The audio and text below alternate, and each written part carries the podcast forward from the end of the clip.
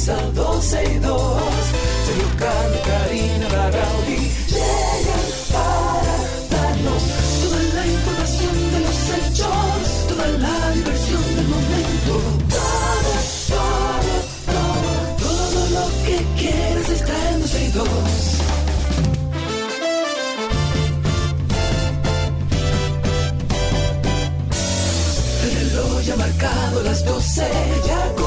comienza 12 y 2. Sergio Carlos y Karina Larrauri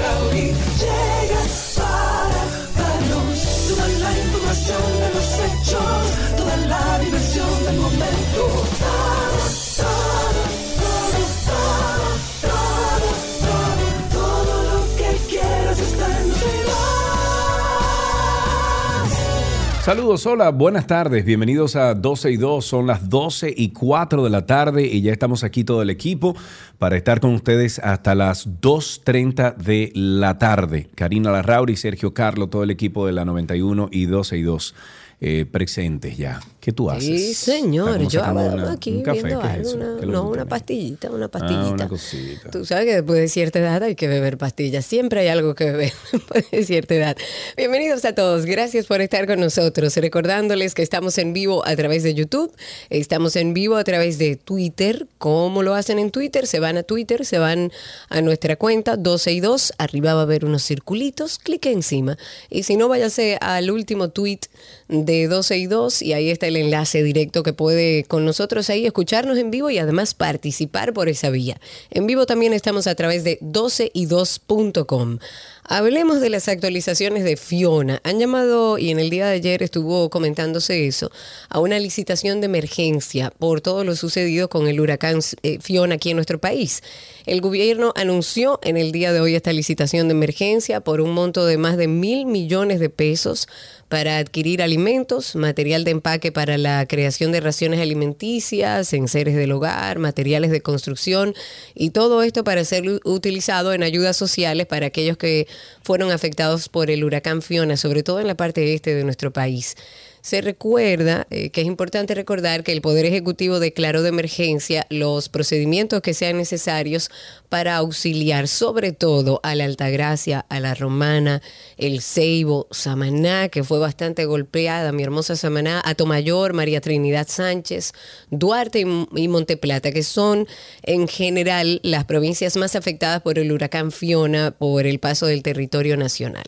Ok, hay que ponerle o seguir poniéndole caso al clima eh, aquí en República Dominicana porque hay un nuevo disturbio atmosférico que avanza en el Atlántico hacia las Antillas Menores, donde podría llegar entre mañana miércoles, eh, no, perdón, entre hoy miércoles y el jueves, mañana jueves. La activa onda tropical número 39 se mueve hacia el oeste a 25 kilómetros por hora. El Centro Nacional de Huracanes de Miami eh, dice que mm, está vigilando a este sistema atmosférico por la posibilidad de que se convierta en depresión tropical 9 y posteriormente en la tormenta Germain, Hermine. Eh, su tránsito podría desarrollarse al sur de República Dominicana entre el viernes y el sábado, aproximadamente a unos 200 kilómetros eh, a distancia del Mar Caribe. Tengamos paraguas, señores, a mano. incluso tuve que despolvar este fin de semana, o el lunes, eh, tuve que despolvar el, el- el- ¿cómo se llama? El raincoat, el, el- El raincoat, sí, ¿cómo se dice en español? el protector para la lluvia. No, tiene El un nombre. impermeable. El- bueno, el impermeable, puede ser. El impermeable eh, dice que lo tengan ahí como a cuarta porque hay lluvias eh, remanentes de Fiona que todavía continúan sobre República Dominicana por- provocando Señores, eh, pero agua ayer y- llovió, eh, por lo menos por mi casa, ojo, porque Sí. yo había dicho que la realidad es que por la zona que vivo, la lluvia fue leve y casi no hubo viento. Sin embargo, anoche, que me imagino que mucha gente vivió lo mismo, fue una lluvia torrencial durante toda la noche y una cantidad de... Bueno, a mí me despertaban los truenos. Sí, sí, y yo con las, con las cortinas bajas veía un arbolito afuera de tantos rayos también. O sea, la verdad, hay que mantenerse en vigilia, previendo cualquier situación que eh, pueda venir. Cambiando un poco de tema, saliéndonos de la, de la parte climatológica, señores, huele a reelección, pero no es una sorpresa convengamos que nosotros estamos eh, ya acostumbrados a esto, y es que el Partido Revolucionario Moderno parece que soplan los aires de reelección, no solo a nivel presidencial, porque, bueno, ayer veíamos a la senadora del distrito, a mi querida Faride Raful, que reveló sus deseos de competir por otros cuatro años más ahí mismo en el Senado. Ella dice que está cómoda en su carrera legislativa porque entiende que desde ese puesto puede seguir trabajando. Citando algo de sus palabras, dice, entiendo que puedo seguir trabajando desde el Senado de la República cuatro años más, más los dos que quedan, por la consolidación de una representación más humana de lo que hace un congresista. Esto es parte de lo que eh, dijo Faride. Además sostuvo que siempre ha criticado la simbología del poder porque entiende que hay que acercarse más a la población. Ella dice que quiere construir un poco más de democracia, de cómo funciona la dinámica de los poderes del Estado en las generaciones que vienen detrás, que entienda cómo es que funciona el Estado. Ella dice que le preocupan los jóvenes de 16, 17 años, que ni siquiera saben cuántos poderes tiene el Estado, ni sepan qué hace cada uno, que ella entiende que debe modelarse todavía eso en la, en la juventud y aseguró que va a trabajar por la reelección de el presidente Abinader de cara a las elecciones del 2024. En otra cosita que anda rodando por ahí, un agente de la policía llamó estúpidos a los ciudadanos del municipio de Guerra, esto en Santo Domingo, que la noche de este martes ayer en la noche em, han protestado en contra de los apagones. Asimismo sostuvo que quisiera encontrarse a un ciudadano fuera de serie quemando para prenderlo ahí mismo para que lo grite la familia la policía de aquí. Oh, ¿qué, será? ¿eh? Hay una nota triste que quiero compartir con ustedes. Y digo triste porque, bueno, seguimos en el mismo tema de que vivimos en un país donde la salud mental aparentemente no es parte de los proyectos que lleva el gobierno. Me parece una decisión desacertada. Creo que un país lo hacen sus ciudadanos y ciudadanos que tengan salud mental, porque si no lo que vamos a ver son agresiones, violencia, eh, más violencia intrafamiliar, porque hay un tema de salud mental. O sea, yo no sé qué estamos esperando, porque en todos los países del mundo se está hablando de la, de la pandemia que dejó la pandemia, que fue el deterioro de la salud mental. Y escuchar a la directora del Departamento de Salud Mental del, Servicio Nacional de Salud, a Francis Baez, diciendo que lo que tienen de presupuesto para la salud mental no llega ni a un 1% del monto del presupuesto en el sector Imagínese usted qué le queda a la sociedad. Una sociedad que ni siquiera habla de salud mental. Nadie le ha hablado de salud mental y puede estar viviendo un via crucis que puede solucionarse con especialistas en el área, pero ni sabe lo que tiene. Se lo achacará muchísimas cosas. La directora de este Departamento de Salud Mental dijo que ellos están luchando para que se aumente el presupuesto en salud, específicamente en salud mental, que es un 0.77 del presupuesto de salud. O sea, como les dije, no llega ni siquiera a un 1% de la salud mental. La salud mental es humanidad porque todo lo que toca al ser humano puede afectarle. Y ese es el planteamiento que hace la doctora Francis Báez, que es directora de este departamento.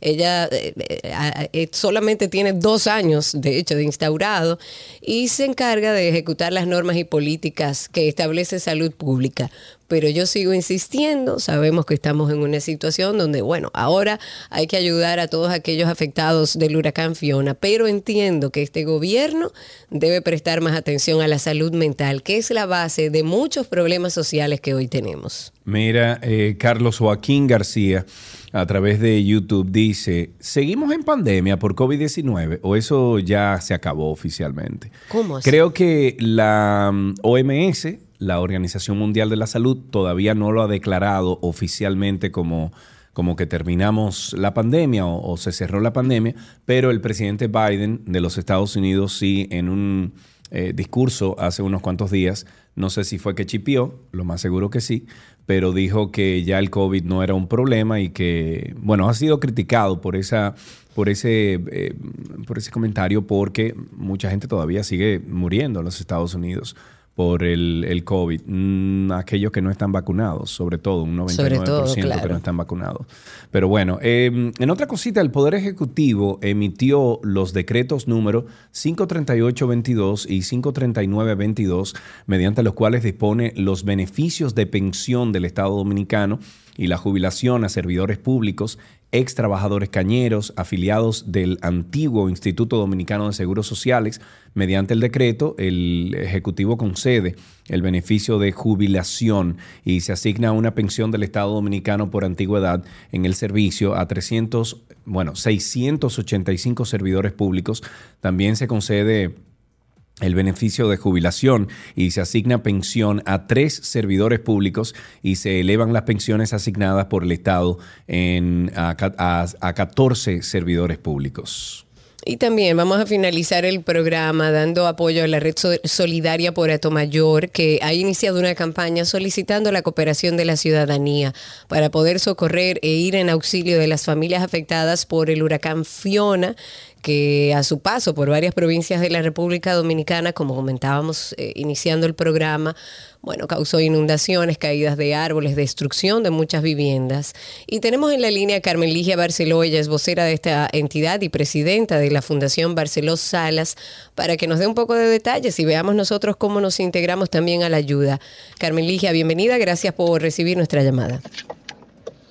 Muchas gracias, Sergio Carlos, Karina, por eh, darme la oportunidad de hablar sobre lo que ha pasado en Atomayor. Miren, les cuento que eh, eh, tenemos cerca de 1.200 familias afectadas en la zona que hemos podido computar. Todavía hay zonas a las que no, no hemos llegado pero esta red eh, lo que está buscando precisamente es poder llevar alivio a esas familias. Estamos trabajando con las juntas de vecinos del municipio de Atomayor y luego estaremos trabajando con el Valle y Sabana de la Mar para poder eh, canalizar las ayudas haciendo un levantamiento en el campo de qué le falta a cada casa, dos planchas de zinc, cinco, se le fue el techo, eh, la comida, cuántos familiares tienen, para saber qué le podemos ir llevando.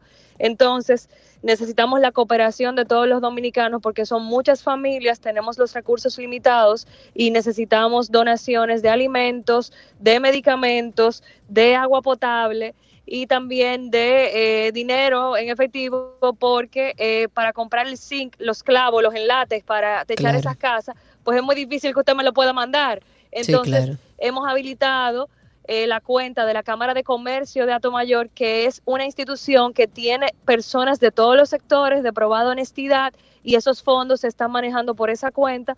En la red solidaria por Atomayor somos más de 13 instituciones que estamos velando porque ese dinero llegue y se use bien y los donativos lleguen y a, los sitios que realmente tienen que llegar, las zonas que realmente han sido afectadas y también que tratar de distribuirlo de una manera que alcance a la mayor cantidad de personas posible y que no se repitan eh, situaciones en las que llega mucho a una zona y a otra no. Y a otras Estamos trabajando con las, con las autoridades también para peinar zonas eh, ambos en distintos, distintos espacios de la provincia y así poder llegar más lejos. Ok, ¿y dónde están eh, ubicados los centros de, de acopio para aquellos que quieran llevar sus donaciones? En Santo Domingo tenemos dos centros de acopio, uno en el Colegio Nuevo Horizonte, en la Avenida Sarasota, eh, próximo al Hotel Embajador, eh, y el otro está en el Consorcio Citrícola del Este, en la Avenida Bolívar 553 en Gascue. Eh, también tenemos en Atomayor, en el Polideportivo de Atomayor, estamos ahí ese, ese es el centro de operaciones donde estamos eh, recibiendo la mayor cantidad de ayudas y, y distribuyéndolas con los voluntarios. Y pueden también hacer los aportes en efectivo en la cuenta del Banco Popular 788 825 164 788-825-164. Si quieren constatar cualquier información de la que le estamos dando, pueden entrar en Instagram a arroba Fundación Barceló Salas, arroba F Barceló Salas, nos encuentra como Fundación Barceló Salas, o a mi Instagram personal, arroba CL Barceló, ahí están todos los datos de los centros de acopio, de las cuentas y también vamos subiendo las donaciones que vamos llevando a cada comunidad para que la gente pueda ir viendo dónde estamos entregando y que sus ayudas están llegando a los sitios que deben de llegar. Claro, importantísimo eso. Bueno, pues Carmen, muchísimas gracias por estar con nosotros, gracias por darnos la oportunidad de ofrecer el mensaje para que la gente se una y podamos ayudar a más personas. Gracias Carmen, un abrazo para ti. Gracias. Recuerden, arroba CL Barceló, arroba eh, eh, F Barceló Salas. Toda la información está ahí de las cuentas y de los centros de acopio. Muchas gracias a todos y, por favor únanse a esta labor. Seguro que sí. Estaremos publicando esas informaciones para que ustedes también puedan eh, ser parte de esta ayuda. Em, bueno, em, el viernes sale un nuevo After Dark, Karina. Desde hace un par de años hay una tendencia en general con el ayuno, pero aquellos que quizás no lo han oído, también hay una tendencia de algo que se llama el ayuno de dopamina. Como sabemos, la dopamina es un químico que producimos nosotros en nuestro cerebro. Es esencial para experimentar, por ejemplo, placer, recompensa, motivación. Entonces, el propósito del ayuno de dopamina es aislarse de los estímulos nocivos del mundo moderno como el exceso de conexión tecnológica. Alejarse de la tecnología y hacer una especie de desconexión de todo lo que es tecnológico no necesariamente regula la dopamina. Lo que hace es que crea un periodo de abstinencia. Nosotros no podemos regular nuestros niveles de dopamina de manera deliberada. No tenemos realmente ese control para nosotros decir me alejo de esto y ya dejo de producir dopamina. Eso es incorrecto. Karina y Sergio, After Dark. Karina y Sergio After Dark está en todas las plataformas de podcast habidas y por haber. Nos buscan como Karina Larrauri o Sergio Carlo, así con nuestros nombres. Y si usted no sabe lo que es un podcast, le invitamos a que se una a nosotros. Eh, estuve viendo algunas de las analíticas, Karina, y seguimos creciendo en audiencia. Le damos las gracias a, todos los que comparten los episodios de Karina y Sergio After Dark.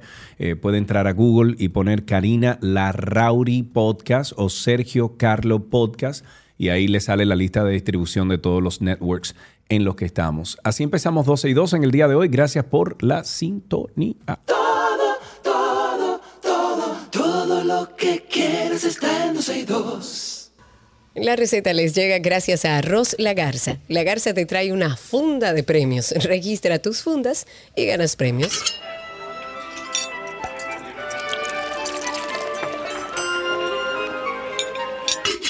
Ula la me manja, comida de Gabriela que se sí. Me oui. Yay, ¿cómo están?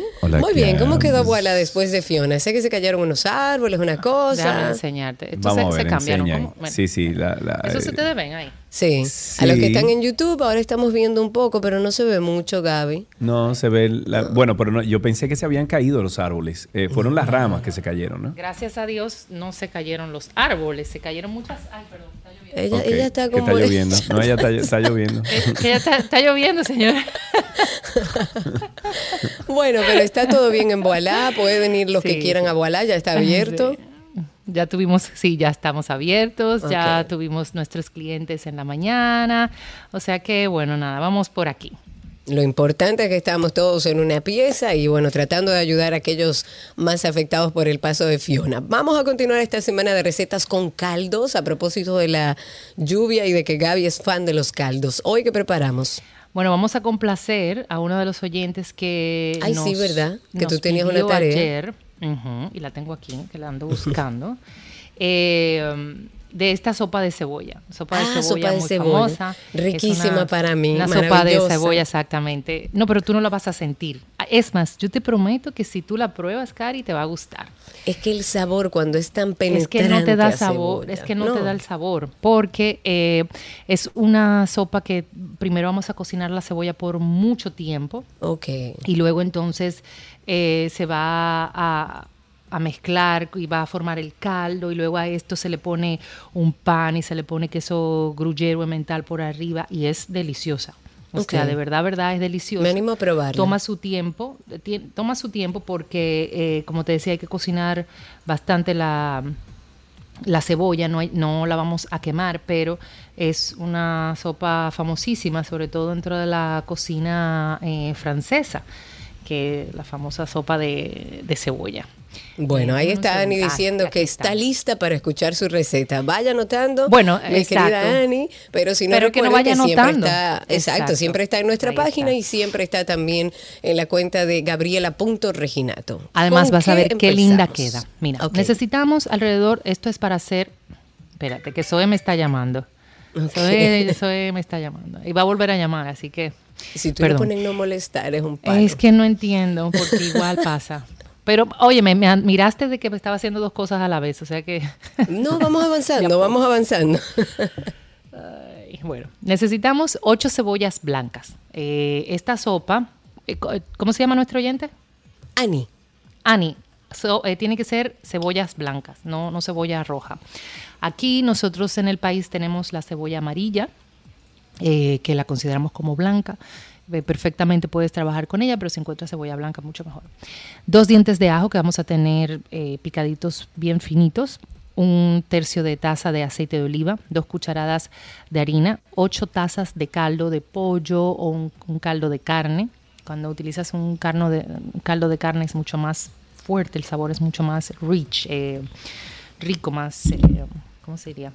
Sí, más potente, por decirlo mm, así. tiene más personalidad. Exactamente. Un cuarto de taza de vino blanco. El vino blanco que vamos a utilizar es un vino de cocinar, sino un vino seco.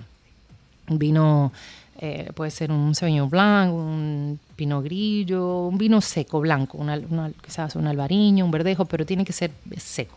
Ok. Media cucharadita de tomillo. eh, a mí me encanta ponerle la ramita entera. O sea que si tiene tomillo seco, pues media cucharadita de tomillo seco. Si no, póngale dos o tres ramitas de tomillo fresco. El tomillo para esta sopa de cebolla es fundamental porque aromatiza de una forma muy, muy agradable. Ok. Vamos a necesitar también una hoja de laurel, sal y pimienta al gusto, el pan, que va a ser un pan francés, eh, tipo baguette, el que se conoce como pan francés, que vamos a tostar, y dos tazas de queso gruyère rallado. Ok. Entonces, ¿qué vamos a hacer? Vamos a saltear la cebolla con el ajo a fuego bajo, bajo, bajo en el aceite de oliva, porque esto lo vamos a dejar cocinar que estén tiernas como por 20 minutos aproximadamente. Luego vamos a incorporar la harina, ya lo vamos a mezclar bien y dejamos que se cocine por unos 5 minutos más. Luego de esto, lo que hacemos es que vamos a agregar el vino blanco, dejamos que se evapore y luego entonces vamos a agregar el caldo, ya sea de pollo o de res que usted haya elegido y lo vamos a dejar hervir. Vamos a incorporar la hoja de laurel y la hoja de tomillo, las Ok. ramitas de tomillo o el tomillo seco. Vamos a bajar el fuego, vamos a tapar, esto lo vamos a dejar cocinar por 25 minutos. Fuego bajo, tapado. ¿Por qué? Porque si lo dejamos destapado, con el tiempo que tiene que cocinarse o, o hervir, se va a ir consumiendo, o sea, se va a ir evaporando. Cuando tapamos, vamos a eh, concentrar los sabores y a evitar que se evapore y que, y te- que tengamos más el líquido. Ok. Al momento de servir, es bueno siempre retirar la hoja de laurel, muy importante, y, las, y la ramita de tomillo. Para servir entonces, lo que vas a hacer es que vas a cortar el, el pan francés, lo vas a dorar eh, en, un poquito de aceite de oliva o de mantequilla que quede bien crujiente, que la hogaza quede bien crujiente porque esto va a ayudar a que se quede, que, o sea, como que la idea es que el pan se sumerja en la, en la sopa, pero que si no está tostado se va a Ablandar de una vez, claro, Exactamente. claro. Entonces, esto después usted le pone el queso gruyere por arriba y lo tuesta también. O sea, tiene, el queso tiene que estar derretido. Ok. Lo que se hace es también que tú sirves la sopa, colocas el pan tostado con el queso arriba y lo gratinas. Ok, ya. esto- Pero si usted lo quiere hacer de una forma más rápida, entonces eh, gratina el pan con el queso y se lo pone al- a la sopa. Pero lo lindo es que el, el bowl donde tú vayas a servir, que de hecho hay, uno, hay un bowl especial o vamos a decir tradicional de servir esta sopa que es como, como si fuera de barro, bien, bien chévere. Tú lo cubres con el queso y así cuando tú lo gratinas el queso se ve todo así desparramado y quemadito y es Dios divino. mío. Entonces se sirve con toda la cebolla. Acuérdate que la cebolla que teníamos ahí era cortada mm, en, anillos y va a quedar así. Y la idea es, la cebolla se va a, sentar en el fondo del, bowl, que el bowl, o sea, la fuente no es muy profunda, es una fuente eh, poco altita. Entonces cuando tú rompes el pan con el queso, de abajo traes la cebolla que está como caramelizada y entonces todo ese caldo así divino y voilà Tengan en cuenta algo. Dios mío, y Lexis dice aquí que no ha llegado la comida. Ah, bueno, somos dos, pues yo tengo un hambre, pero oye algo. Eh, hay que tener muy en cuenta que los caldos, y esto te lo digo por experiencia propia y justamente con esta receta, los caldos no podemos evaluar su, nivel de, salado en el momento que se están preparando. Recuerda que los caldos hay que dejar que asienten. De hecho, mi recomendación para esta sopa de cebolla es que después que esté lista, tú la dejes asentar por lo menos una hora. Y ahí vas a tener el sabor. Inclusive cuando vuelves y calientas los caldos, eh, toman más sal. Por lo tanto, eh, la sal se lo agregas al final o la sal que le agregaste al inicio sería lo suficiente. Sé que no puse cantidad de sal, o sea, puse sal y pimienta al gusto, pero para esta cantidad, con una cucharadita y media de sal, estaría suficiente. Aparte, recuerden que tienen el caldo el caldo que le vayamos a agregar, si tiene un poco de sal, pues lo va a salar. Entonces tengan muy, muy, muy en cuenta esto para que no le pasen como a mí, que yo, una de las primeras veces que hice esta sopa, yo la probaba y decía, pero esto no tiene sal. Y le agregaba, pero esto no tiene sal. y le agregaba. y después incomible. El mar muerto me quedó corto. Para, Ya usted sabe que tiene que tener cuidado con la sal. Esta receta va a estar en nuestra página 12y2.com, va a estar en la cuenta de Gaby, gabriela.reginato, y vamos a cargarla también a través de nuestras redes 12 y 2, así nos encuentra en Instagram. Recuerde que ya la Café recogieron todas las ramas, eso está limpio, vaya para allá, si anda por la Romana, en Altos de Chabón está Voilà. Y si anda buscando algún regalito, así sea para usted, para complacerse como hago yo, recuerde que también está la línea Voilà Pueden seguir esta cuenta como Voilà, así mismo como se pronuncia, Voilà RD. Gaby, gracias. Un beso y bueno, espero verlos pronto. Caramba. Ay, sí, ya está bueno. bueno. Te quiero, Gaby, gracias. Igual, Hasta aquí nuestra receta del día.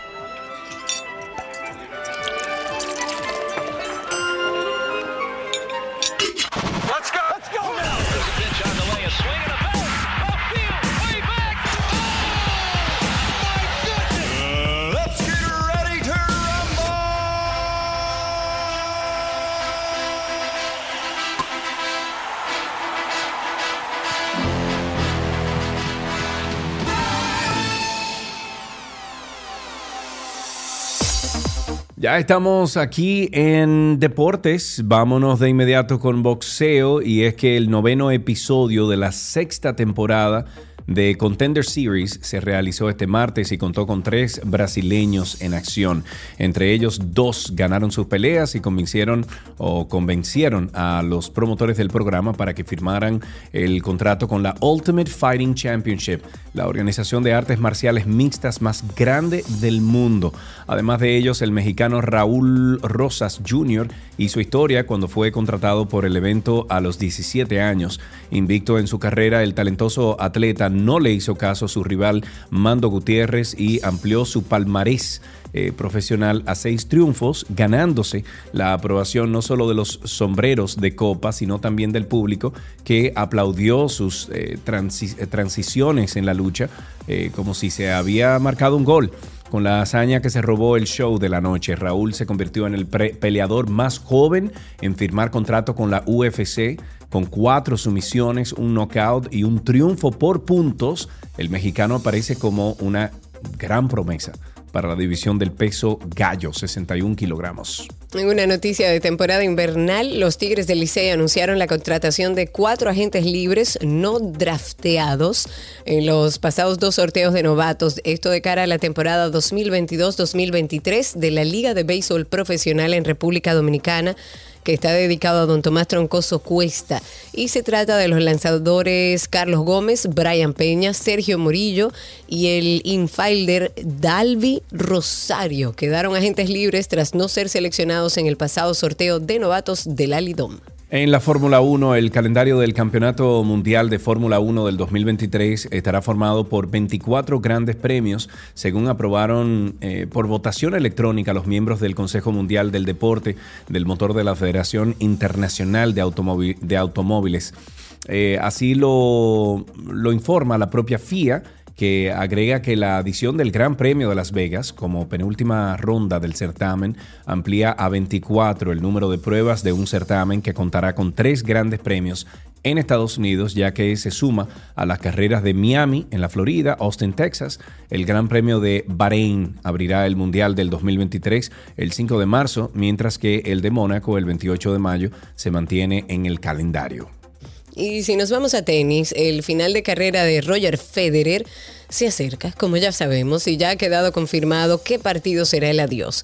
Tal cual había adelantado en un comunicado en redes sociales, ya se va a retirar del tenis profesional, aunque ciertos rumores salieron a la luz sobre la posibilidad de que no pueda jugar ningún partido debido a su estado físico.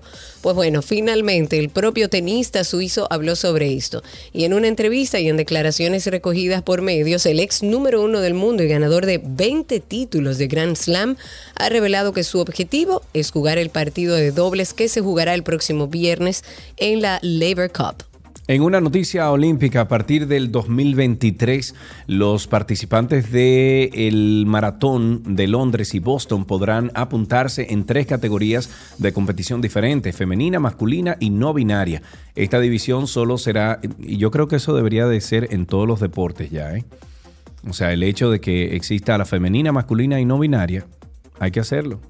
Hay que hacerlo porque no podemos tener un chico que se sienta, o, que tiene todo su derecho, que se sienta mujer, competir con. Eh, no, lo hemos hablado aquí, no porque eh, uno quiera restarle derechos, sino porque se le está restando el derecho a una participación equitativa a otra persona, porque aunque usted como hombre quiera eh, ser mujer o se, o se sienta mujer, tiene físicamente las condiciones de un hombre y por eso siempre se han dividido en categorías femeninas y masculinas. Pues ya entonces eh, el de Londres, el maratón de Londres y Boston tendrán la denominación de femenina, masculina y no binaria. Esta división no será aplicable a la competición de, de participación masiva y no al evento de élite regido por las reglas del órgano de gobierno del atletismo eh, nivel mundial, World Athletics, que no acepta la, opción de binaria por el momento. La Asociación Atlética de Boston ha expresado que su decisión de incluir esta nueva categoría se debe al esfuerzo por promover aún más la inclusión en todos los eventos de eh, la BBA. Sin datos para establecer los tiempos de clasificación no binarios, la BBA ha optado este primer año a modo de prueba por atenerse a las categorías de femenina Además de la participación de las personas no binarias, también han anunciado que a partir del 2023 habrá plazas para personas asistidas, así como mayores facilidades para embarazadas o, aquellos, o aquellas mujeres que acaban de dar a luz. En otra noticia, en este caso en grandes ligas, el histórico bateador de los Cardenales de San Luis, Albert Pujols, se encuentra muy cerca de los 700 honrones, pero en caso de quedarse corto de ese objetivo, no planea cambiar sus planes de retiro, dice. Creo que Yadi y yo podríamos jugar un par de años más si decidiéramos hacer eso, pero al final del día tienes que hacer lo que diga el corazón. Eso dijo Albert Pujols, refiriéndose a su retiro y al de su compañero Yadier Molina. Y cito lo que dijo, lo dije en, los entrenamientos de primavera porque sabía que algo así iba a suceder. Sabía que si tenía un buen año o mucho éxito, la gente pensaba que cambiaría de opinión, pero cuando digo algo, lo haré y sigo con mis planes de retiro, ya que no estoy persiguiendo récords. Entonces me retiraré después de la Serie Mundial, disfrutaré de mi vida, mi carrera y mi familia. Y con esto finalizamos Deportes aquí en 12 y 2.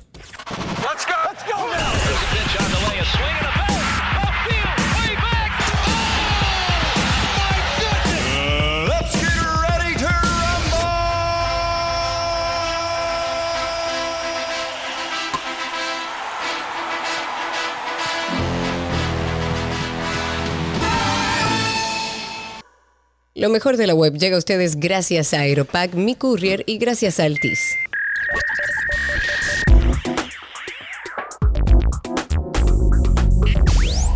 Estamos en lo mejor de la web y hoy tenemos con nosotros aquí en lo mejor de la web a un experto, entrenador certificado de neuroventas, experto en marketing web, neuromarketing, blogger, marca personal y según algunos youtubers ahí que están con nosotros, dicen que también se tiene que tirar a modelo. Tú tienes las Ah, chicas no, locas sí. ahí. en- Están preguntando hasta Oh, cuánto mide, Yanko, ¿tú cuál, cuál es su estatura y todo.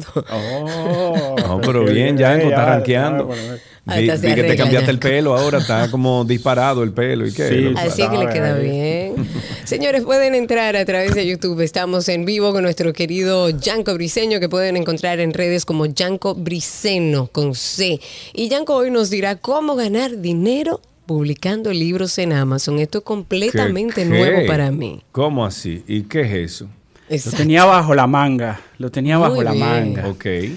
Eh, literalmente, tal cual como se quedan ustedes, se queda mucha gente. Publicar libros en Amazon te puede hacer ganar, ganar dinero y como dice el título, es totalmente gratis. Solo necesitas abrir una cuenta de Amazon en la, en la categoría de Amazon que se llama Kindle Directed Publishing, que en español es conocido en el argot como Amazon KDP. ¿Qué es Amazon KDP?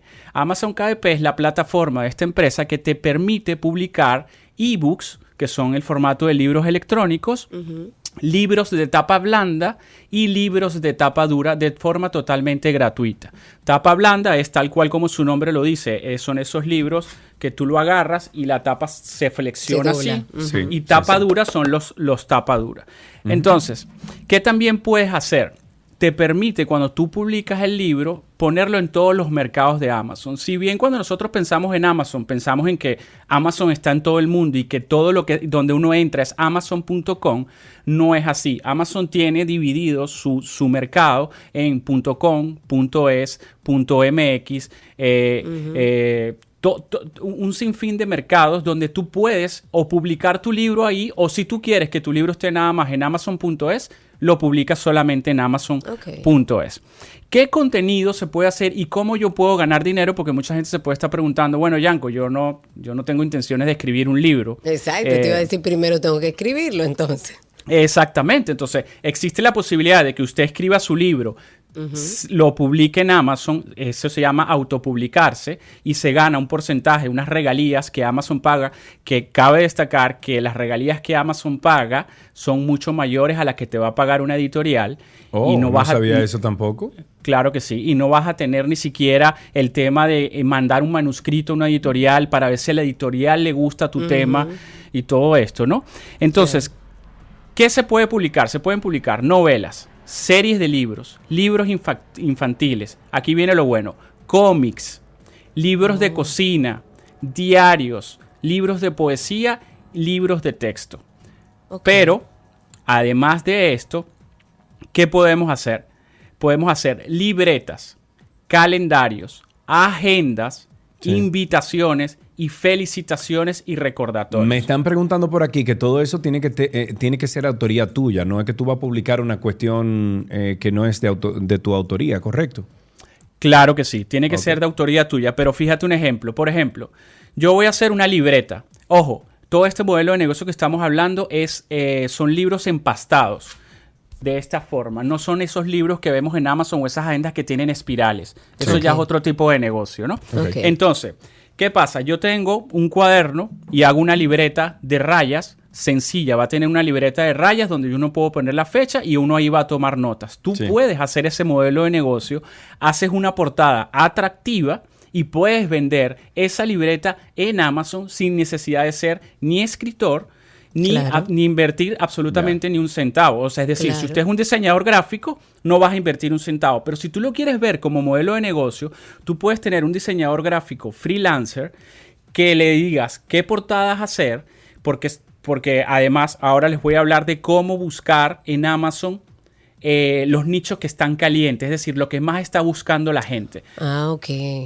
Por, por ejemplo, en, esto, en esta época del año estamos trabajando más que todo las personas que nos dedicamos a este negocio en el nicho de Halloween, porque Sí. ya se viene Halloween. Entonces tú, em- tú empiezas a subir libretas de Halloween, libros para colorear de Halloween, eh, todo lo que tenga que ver con el concepto de Halloween. ¿Para qué? Porque como en Estados Unidos y a nivel mundial, en algunos países, viene esa época, es un, es un momento idóneo para entrar en ese nicho de mercado.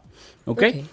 Entonces, puedes hacer libretas, aunque ustedes no lo crean, que vivimos en un mundo súper tecnológico, la gente compra todavía libretas para anotar recetas de cocina, Eh, la gente todavía compra libretas para anotar passwords, Eh, cualquier cantidad de libretas que ustedes se imaginen, para viajar y anotar sus memorias Para de viaje, para las terapias, tienes terapia tus en el sentido de que para mí escribir es una terapia. Y por ejemplo yo sigo a mí me sigue gustando más escribir en una agenda o en una libreta las cosas que tengo que hacer que utilizar el teléfono. Ahí está, ¿tú ves? Y aquí viene lo más interesante. Tú subes tu libro a Amazon, es totalmente gratis y Amazon se carga. Cuando tú vendes un libro de esos, Amazon lo imprime, se encarga del envío y tú no tienes nada que ver ni con la impresión, ni con el envío, ni si la libreta llegó mal y el usuario está reclamando. De todo eso se va a encargar Amazon por O sea, ti. yo le mando el diseño y ellos imprimen.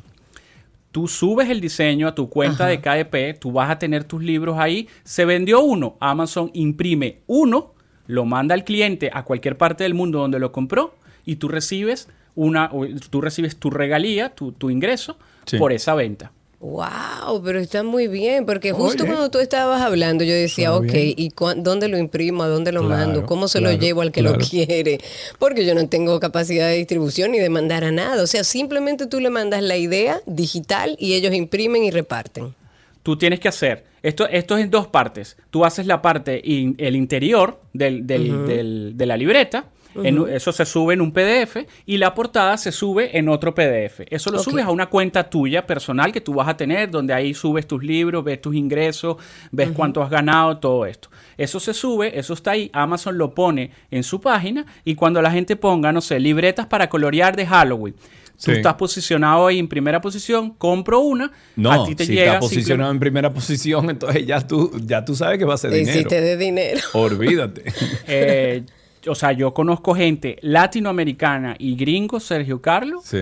que estamos hablando de seis cifras, siete cifras y ocho cifras mensualmente con este negocio. Duro, duro, duro. Wow, Muy, pero es lo que hay que ponerse creativo, señores. Sí. Claro que sí, es simplemente un tema de creatividad. Si a usted le gusta el diseño, si no, véalo como un modelo de negocio. Usted puede empezar una empresa, tener par de diseñadores, meterse en este negocio y que ellos hagan el trabajo de diseño si usted no sabe nada de diseño, pero es una forma muy bonita y muy diferente hoy en día de emprender un negocio sólido y vas a estar en una de las plataformas Pero más no como, grandes que hay en no el como planeta. Baninter, eh. Cuidado. Ay, ay, cuidado. ay, Dios mío, pero ¿por qué? Yo creo que Yanko ni entendió porque él no vivía aquí. Yo Él creo, no vi- tú ¿Cuántos no años tú ¿Cuándo tienes en el tú te país? mudaste aquí? 11 años cumplí en Es- agosto pasado. No estaba aquí. No, no, es verdad. ok. Había un banco que aquí decía eh, que decía sólido no como Baninter. ya. Todas las posibilidades. Hasta dejo. eh, Hasta. Sí. Hasta que eh, no hubo posibilidades. Ok, entonces me encanta esta idea porque es una forma de emprender, incluso para aquellos que no son diseñadores gráficos, porque quizás para los diseñadores es todavía más eh, atractivo, pero incluso la gente como yo que no diseña, tiene una idea de una libreta, porque soy usuaria de libretas y de agendas impresas para escribir sobre ellas, y uno lo que tiene que ponerse creativo de las cosas que uno necesita y emprender a ver qué pasa. Karina, pero es que fíjate, imagínate que tú quieres una libreta y no consigues la portada que tú quieres. Tú puedes agarrar cualquier amigo tuyo, diseñador, que Sí. te haga ese formato, tú lo subes a tu propia cuenta de Amazon y tú te compras tu propia Y libreta. yo me lo compro, Claro. me lo imprime Claro, Amazon. Me claro. encanta. Claro. me encanta, está buenísimo. Así de chulo es el negocio. Nos pregunta Monse que qué se hace con el derecho de autor. O sea, cuando por ejemplo yo escribí un libro, tengo esta libreta diseñada, ya, ¿cómo- ¿cómo hago para asegurarme del derecho de autor? ¿Debo registrarlo? ¿Amazon te pide algo? Muy buena pregunta, Monse. Cuando tú subes cualquier tipo de libreta o libro escrito a la plataforma de Amazon KDP, automáticamente los derechos de autor pasan a ser tuyos. Es decir, Amazon te los otorga. Tú tienes derecho de autor sobre esa obra. Entonces, también hay una modalidad donde Amazon te da un número que se llama ISBN, que es el número como de registro de los libros. Entonces Amazon te da uno gratuito y tú automáticamente fo- o sea, esa obra empieza a ser, o sea, es parte tuya y tienes los derechos de autor en Amazon. Ojo con algo, si tú escribes un libro, o sea, vas a tener los derechos de autor en Amazon, pero tú también podrías hacer tu registro Claro. de derechos de autor en la Asociación de Derechos de Autor de tu país, por poner un Claro, ejemplo. claro. Pero ese libro, automáticamente que tú lo subes a tu cuenta y está en, la en- en Amazon vendiéndose, ese libro es tuyo y tú tienes los derechos de autor sobre ese libro. Es decir, alguien te copió eh, la portada, te lo copió igualito y lo subió en otra cuenta, tú puedes ir a reclamar en Amazon y decir, ese libro es mío, yo lo subí primero y Amazon va y cierra la otra cuenta. Ok, perfecto. Importante. Si Señor, tienen algunos, a- algunas otras preguntas, pueden hacerlo a través del 809-562-1091, 809-562-1091. Y también estamos en YouTube. Ahí usted puede poner un comentario y hacer una pregunta para que Yanko la pueda contestar. Y estamos también en Twitter Spaces, arroba 12 y 2 en Twitter Spaces. Una cosa, Eh, Yanko, hablaba sí, Espérate, perdón, espérate, sí. Karina. Montserrat dice, para los arquitectos, ¿hay un nicho? Claro, para Sí. todo hay un nicho. Eh, por ejemplo, mm, no sé, que ella que es arquitecto diga qué es lo que más, o sea, podría ser, pensando ahora sí, puedo hacer una libreta que sea con hojas en blanco y diga, no sé, aquí, aquí bo- eh, boceteo mis próximos proyectos, Claro. ¿verdad? Y es un nicho de arquitecto. ¿Por qué? Porque la página está en blanco y la idea es que esa persona se lleve eso, no sé, vaya a ver una obra o algo y haga sus dibujitos, porque los arquitectos hacen muchos dibujitos, qué sé yo, ¿no? Sí. ¿Cómo buscar un nicho? ¿Cómo saber qué está buscando la gente? Cuando tú entras al buscador de Amazon, les invito a que hagan este ejercicio. Tú pones agendas para y automáticamente Amazon te va a arrojar una serie de sugerencias. ¿Ok? Si, si tú pones agendas para A y pones la letra A solo, te va a arrojar una serie de sugerencias. Va a ser, no sé, para, para acuario, para eh, arquitectos, para cualquier cosa. Entonces, eso te quiere decir, Amazon lo que te quiere decir con eso es que esas palabras es la que está buscando la gente. Entonces, si tú entras y tú ves que ponen libros para colorear de perritos y además te arroja Amazon como sugerencia perritos salchicha y tú le das clic y ves que hay libros de esa manera, o sea, con salchichas, con portadas de salchicha, tú puedes, ya eso es un indicativo que te dice que ese, en ese nicho hay dinero. Claro. Eso es una opción. Y la otra opción es que tú crees la necesidad del cliente.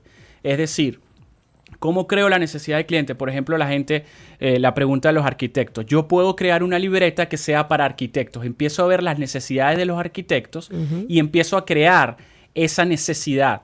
Y a capaz a un arquitecto nunca se le, no, se, no se va a imaginar entrar a Amazon a buscar una libreta para eso, pero quizás si yo pago un poquito de publicidad o me hago una, una cuenta en redes sociales y empiezo a seguir arquitectos y le genero ese producto, ellos dicen, oh, está chulo, nunca se me hubiese ocurrido, pero lo voy a comprar. Y empiezas a generar un negocio de esa Y hasta forma. para un buen regalo, porque es algo co- como eh, eh, eh, que está perfilado para lo que hace Sí. esa persona. Es un detalle interesante. Yanko, dice Joana que tú tienes que dar ese paso a paso. Yanko nos mandó esta información que vamos a compartir en nuestras redes, pero no sé si lo vas a hacer tú también a través de tus redes, Yanko.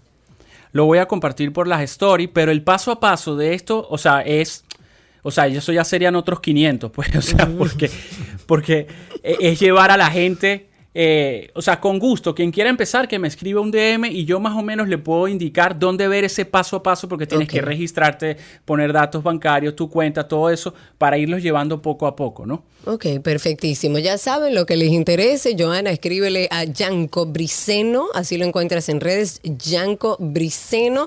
Y ustedes que tengan preguntas también pueden hacerla por ahí. Amigo, muchas gracias. A ustedes, un abrazo. Un Bueno. abrazo grande y hasta aquí lo mejor de la web.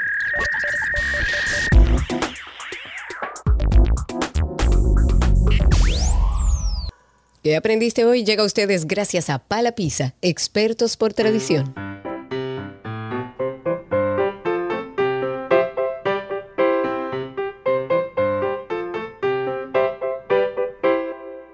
Ya estamos en qué aprendiste en el día de hoy y tenemos en la línea a nada más y nada menos que Juan Enríquez. Hola Juan, ¿cómo estás? Bien. Buenas Bien, qué bueno. ¿Qué edad tú tienes? ¿Cuántos años, Juan? Cinco. Cinco Ay, años, mío. muy bien. Ve acá, Juan, ¿y fuiste al colegio esta mañana? Sí. Dile que está Sí, ah, qué bueno, no está cerrado por el paso de Fiona. Eh, ¿de, de qué hablaron esta mañana en el colegio? De la Paz. Del Día de la Paz, Ay, pero sí, cuéntanos hoy un es poquito. el Día de la Paz. Ah, Cuéntanos sobre eso. Cuéntanos sobre eso, que es el Día de la Paz. Eh, no me recuerdo tanto, pero sí sé que el Día de la Paz es un día cuando se celebra la paz. Ok, se celebra la paz, un día como se celebra la paz. Mira, eh, y cuéntame algo, Juan Enríquez. Eh, eh, ¿Tú estuviste despierto durante la noche cuando pasó el huracán? ¿Qué? ¿Tú estuviste despierto en la noche cuando pasó el huracán Fiona o estabas durmiendo? Estaba durmiendo. Eso es vida, eso es vida, Juan. Quiero ser como tú cuando yo sea más pequeño. Juan, muchísimo. ¿Tú tienes un chiste, Juan? ¿Qué? Tú tienes un chiste. Eh, O una adivinanza. Ah, que va primero. Parece no, que no. Juan, sí. está bien, déjalo así, hombre. Eh, Un bien. besito, Juan, gracias por llamar. Aquí tenemos, por supuesto, regalitos para ti.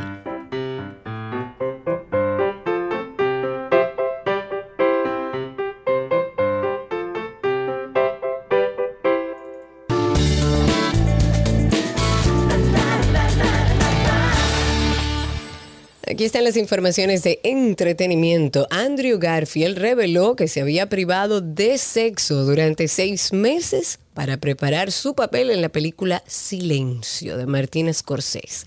Andrew Garfield defendió el estilo de actuación que utiliza, el método como técnica y recordó lo comprometido que estuvo al prepararse para interpretar a un sacerdote jesuita en Silencio, eso en el año 2016.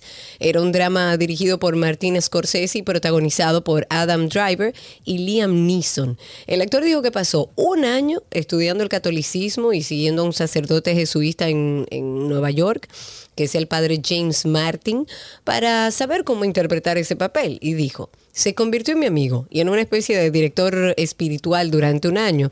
Tuve una experiencia increíblemente espiritual. Hice un montón de prácticas espirituales cada día, creé nuevos rituales para mí y estuve en celibato durante seis meses y ayunando mucho, porque Adam y yo teníamos que perder mucho peso, eso dijo. Además agregó que fue muy cool, eso dijo Andrew Garfield, añadiendo que también hubo mucho rezo y meditación en el proceso. Eh, dice que tuvo algunas experiencias bastante salvajes, especialmente por privarse del tema de la sexualidad y de la comida durante ese periodo de tiempo, pero ese proceso, eh, dice él, que te da algunos regalos, sin duda. Ok, Bad Bunny lanzó el video musical de su tema El Apagón, en el que apostó por usar un formato estilo documental, en el que denuncia desde las cortes de luz en Puerto Rico a la eh, gentrificación de ciertas zonas. Eh, gentrify, yo no sé si eso se, se puede traducir tal cual a- al español, pero bueno, eh, de 22 mi- minutos de duración, el video muestra imágenes de Puerto Rico, de los conciertos del cantante, de protestas populares y, y de noticias de medios de comunicación sobre los apagones y la privatización de la transmisión y distribución de la electricidad. Se narra desde el apagón general que sufrió toda la isla en abril pasado, al corte de luz que afectó durante casi 20 horas a uno de los principales hospitales en agosto pasado y las siete subidas en poco más de un año en la factura eléctrica. Ah, No, por Puerto Rico y República Dominicana estamos igual. Es lo entonces. mismo, lo mismo, claro. Oh, pero Dios. Eh, luego da paso a un reportaje realizado por la periodista independiente Bianca Graulau, que aborda con entrevistas a puertorriqueños sobre el desplazamiento de comunidades pobres y la gentrificación de barrios de San Juan como Puerta de Tierra y Santurce. Hablemos de Kate Winslet, que va a ser la protagonista de Lee. Esto es una, una película dirigida por Ellen Kuras. El rodaje ya está en marcha en Croacia, donde justamente la actriz ha sufrido una caída y ha tenido que ser trasladada al hospital. La actriz estaba en el set cuando tuvo lugar este accidente y la trasladaron inmediatamente a un hospital cercano y sus representantes ya han confirmado que está bien, que se encuentra bien y un medio afirma que Kate Winslet va a reanudar esta filmación esta misma semana. Lo que cuentan es básicamente que Kate se resbaló, fue llevada al hospital como medida de precaución requerida por la producción. Ella está bien, estará filmando como estaba planeado esta semana. En la película interpreta a la fotógrafa Lee Miller, que trabajó como corresponsal de guerra para Vogue durante la Segunda Guerra Mundial. El elenco del largometraje también incluye a Marion Cotillard, a Jude Law, a Andrea Riseborough y Josh O'Connor. Se espera que esta película llegue a las salas para el año que viene, o sea, para el 2023. La cantante y actriz Jennifer López J-Lo se asoció con la organización sin fines de lucro Hispanic Feder- Federation para ayudar a las personas afectadas por el huracán Fiona en Puerto Rico y República Dominicana. La noticia fue dada a conocer en su cuenta de Instagram y dice, es de vital importancia que hagamos lo que podemos para ayudar a nuestras familias en Puerto Rico y ahora en República Dominicana. Eso escribió. Además dijo, me estoy asociando con la arroba Hispanic Federation en Puerto Rico y República Dominicana. Estas organizaciones, miembros de la Federación Hispana, están sobre el terreno evaluando cuáles son las necesidades reales de las personas en las islas. Eso añadió. Además invitó a todos sus seguidores a brindar ayuda a los damnificados por este fenómeno natural. El huracán Fiona entró a República Dominicana este lunes, todos lo sabemos, luego de que azotó a Puerto Rico el domingo, provocando a su paso muertes, inundaciones, cortes de energía masivo y casas totalmente destruidas. Triste. Desde aquí un abrazo a todos los hermanos puertorriqueños. Antes de finalizar entretenimiento, hay un episodio que queremos que escuchen que habla sobre la motivación y el enfoque. Habíamos hablado con Sus, nuestra querida Sus, habíamos hablado sobre los mientos, aquellas cosas que son como mientos, que son el aburrimiento, el estancamiento y el abrumamiento. Y queríamos que aprendiéramos a identificar esas cosas que a veces nos paran en nuestro progreso o en nuestro desarrollo. Una vez identificado eso, quisimos hacer otro podcast donde entonces ya hablemos de cómo enfocarnos y de cómo motivarnos. Sabemos que hay épocas o momentos en los que perdemos el enfoque de las metas que nos hemos establecido. Ya es casi un chiste empezar un año haciendo una lista enorme de metas que al final cumplimos o ninguna o muy pocas. De hecho, la educación tradicional, el sistema inclusive que nosotros los que tenemos hijos educamos a los hijos, refuerza mucho la motivación externa. Sin embargo, lo que debemos estar reforzando es la motivación desde el interior, ¿no? ¿Cuál es la relación que existe entre la motivación y el enfoque tanto en proyectos personales como en los profesionales? ¿De dónde nace? Porque lo que queremos es que la motivación y el enfoque, que lo vamos a separar ahora en la definición, sean parte de tu estilo de vida. Si tú eres una persona interesada en lograr más de lo que tú sí quieres. Karina y Sergio. After Dark. Karina y Sergio After Dark, estamos en todas las plataformas de podcast, nos pueden buscar como Karina Larrauri o Sergio Carlo. También, mucho más fácil, es usted entrar a google.com y poner ahí Karina Larrauri Podcast o Sergio Carlo Podcast y voilà. Hasta aquí estas noticias del mundo del entretenimiento en 12 y 2.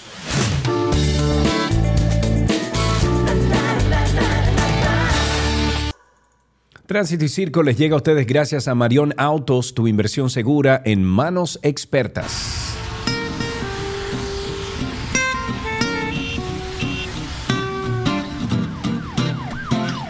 Me están haciendo bullying ahí en YouTube. A que me traiga el café. Margot. No. No, ya voy a comer, señores, me quita el hambre. Me- Estamos en tránsito y bullying, así circo. no se puede, haciéndome bullying así, no se puede. Estamos en tránsito y circo. Ustedes pueden llamar al 809-562-1091. 809-562-1091 es el teléfono en la cabina física que tenemos. También a través de Twitter Spaces. Por ahí nos consigue como 12 y 2. Nos escucha en vivo y puede participar con nosotros también en tránsito y circo. Ok, bueno, eh, comiencen a llamar entonces, señores. Tenemos varias cositas aquí que, que compartir. Una de las ventajas del proyecto e-Delivery que promueve la transición a la movilidad eléctrica de las motocicletas de combustión utilizadas en los servicios de entrega a domicilio de los colmados del país es que sus choferes ya no podrán calibrar ni hacer piruetas. Miren, déjenme decirles, no sé si eso es eh, totalmente correcto, porque yo sé de varias motos eléctricas que calibran igualito. Igualito, o sea, que no se den ustedes como bueno y válido esta noticia que publica el nuevo diario, porque las motos eléctricas calibran igualito. Incluso yo estoy ahora mismo en el proceso de, de adquirir una moto eléctrica aquí en República Dominicana y he probado varias marcas y eso tiene, bueno, más fuerza que un loco. Y mira que los locos tienen fuerza. Yo, yo trato de calibrar. Yo ya a los Ok. 45 años los huesos no se pegan Pero iguales. eso es ilegal, es Pero- bueno que tú sepas. ¿El a ¿El calibrar? En la línea, sí. Es ilegal calibrar. O, o sea, sí, en la vía Búscame pública la sí. ley de tránsito donde dice que es ilegal calibrar un motor. Ah, o Karina sea que tú puedes ir en una rueda parado así, donde tú Karina, quieras, en la vía pública. Se- podría, podría caer dentro de manejo temerario, pero no es prohibido por la ley dominicana tú calibrar un motor. Ah, o sea que tú puedes ir calibrando A en ver, la vía pública. Podría ser que te califiquen como manejo No, no, temerario. pero te pregunto, Pero si no, no está dice en la, ley ley, como la- no lo especifica. la ley no entonces- especifica que no puedes calibrar Entonces un calibren, motor. señores. No sé por qué hemos hablado tanto de calibrar, si eso es al con- legal. Al, contrario, no es que no sea legal, es que no está eh, estipulada dentro de la ley. Ah, pues que si sea no está dentro de prohibido. la ley, calibren. Yo Bueno, no, porque entonces sería Si no es manejo ilegal, temerario. para Si, allá. si tú pones en peligro la, la vida de otros, sería un manejo temerario, que sí está estipulado dentro de, de la ley dominicana. Pero calibrar, por ejemplo, no es, eh, eh, no es del todo prohibido tú llevar un carro a 200 kilómetros por hora. Lo que pasa es que lo tienes que hacer en una vía donde se permitan los 200 kilómetros por hora. ¿Me doy a entender? Entonces, Hay vías calibrar... que permitan 200, 200 No, kilómetros no por las hora. hay, te estoy dando un ejemplo. Hay vías que son de 80 kilómetros, hay otras que, por cierto, me parece súper ridículo que en la autovía del Este tú andes a 110 kilómetros por hora en un vehículo No hay que eh, andar moderno. matándose a 110 kilómetros, a está bien. ¿A qué tú 110 quieres andar? Digo a como tú 100, andabas en el 200? malecón en tu vehículo eléctrico el otro día Eso que no es verdad, pasaste. yo nunca ando me pasaste no a mí a verdad. Gerardo en, en corte de patelito después que salimos no de, de verdad. Jalao. ¿Quieres Eso que lo diga? no es verdad. Ah, mentira. no es verdad. ¿eh? Eso no es verdad. Yo no, en lo absoluto manejo de manera temeraria. Ajá. 829-236, no, Gerardo, 809 Gerardo nada más me dijo, 56. oye, Gerardo nada más me dijo de que, ah, pero Karina es racing, mira. No, no, no. Tenemos a Raúl en la línea 809-562-1091. Cuéntanos, Raúl. Buenas tardes, Sergio y Karina. Muchísimas Saludos, mi querido, ¿cómo está la vida? Muy bien, escuchándote, Sergio. Sergio, pero yo tuve un señor mayor para estar inventando, haciendo Willy. Sí. Ya Ya los huesos no se, no se, lo- los huesos no se, no se pegan igual. sí, no, se- no, no suenan. La próxima vez los tornillos no va a ser en una pata, va a ser en, lo- en la cabeza que te lo van a poner. Mira, hay algo que quería comentar, eh, independientemente, ya que mencionaron la zona de, de Bávaro. Eh, hubo un caso de un youtuber español que estuvo denunciando que a él, eh, creo que a los padres de él le- les robaron en los eh, en los aeropuertos. ¿Qué saben ustedes de eso? Por favor, coméntenlo, porque eso no, no deja tampoco muy bien parado a nuestro país, sobre todo en el No, área claro que no. No, para nada, Raúl, Evidentemente. Raúl. Eso es un caso que comentamos aquí.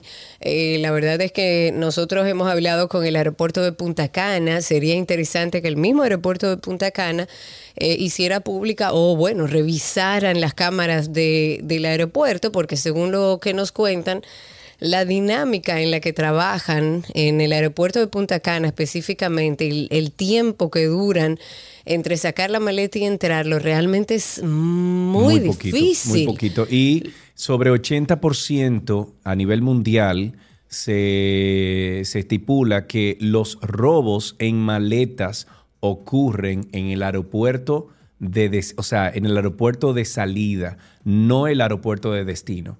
Estas son cifras que ustedes pueden buscar incluso en, en internet. Claro, por eso decimos, o sea, el mismo aeropuerto de Punta Cana debería, y si lo hizo no tengo la información, eh, abundar e investigar sobre eso porque se habla del aeropuerto de Punta Cana y a lo mejor no estamos diciendo que a este youtuber español no le sucedió eso a sus padres, pero a lo mejor no fue en República Dominicana donde le hicieron el robo. Eh, ellos viajaban a Europa, o sea que hay que ver dónde estuvo el error. Ok, uh, ahí tenemos otra llamadita. Tenemos a Estela, me lo dijo Estela. Estela, buenas Hola, tardes. Estela. Hola, buenas tardes. Karina Sergio, ¿cómo están? Estamos vivos, Estela, estamos vivos. ¿Cómo le trató. Fiona? Bueno, todavía estamos recogiendo aquí, pero estamos bien. eh, retomando el tema que tuvieron de los... Eh, están comiendo todavía. Eh, retomando el tema de las motocicletas, de los delivery, Sí, por mi sí. casa hay, ellos no pueden hacer el calibre. ¿Por qué? Atrás con un botellón de agua se van a Ah, ir de bueno. espalda. Adelante con un canato, con una funda de hielo, no lo van a poder hacer. Bueno, eso, esos son otros 500.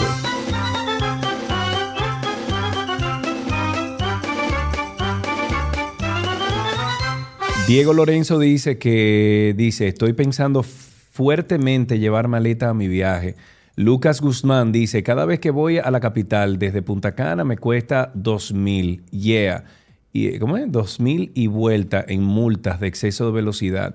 Eh, Lucas, a mí me pararon el otro día y yo iba, te lo juro, a 110 porque puse la velocidad de crucero en el auto y sé que iba a 110. 110 es una velocidad súper prudente, incluso hasta 120, que son unos eh, 60, 70 millas por hora, eh, que son la mayoría de las, eh, de las vías, tanto en Europa como en Estados Unidos, eh, países desarrollados, esa es la, la velocidad que se maneja, de 60 a 80 millas por hora, al menos que te vaya al Autobahn en, en, Alemania, que yo mm, recuerdo que fui a un evento de Porsche y el chofer estaba manejando a 250 kilómetros por hora en, en una Cayenne y yo le decía viejo y el tipo iba hablando conmigo normal de que, ah, sí, ¿de dónde tú eres? Y va y yo, viejo, tú vas a 250 kilómetros por hora, mira para adelante, mano.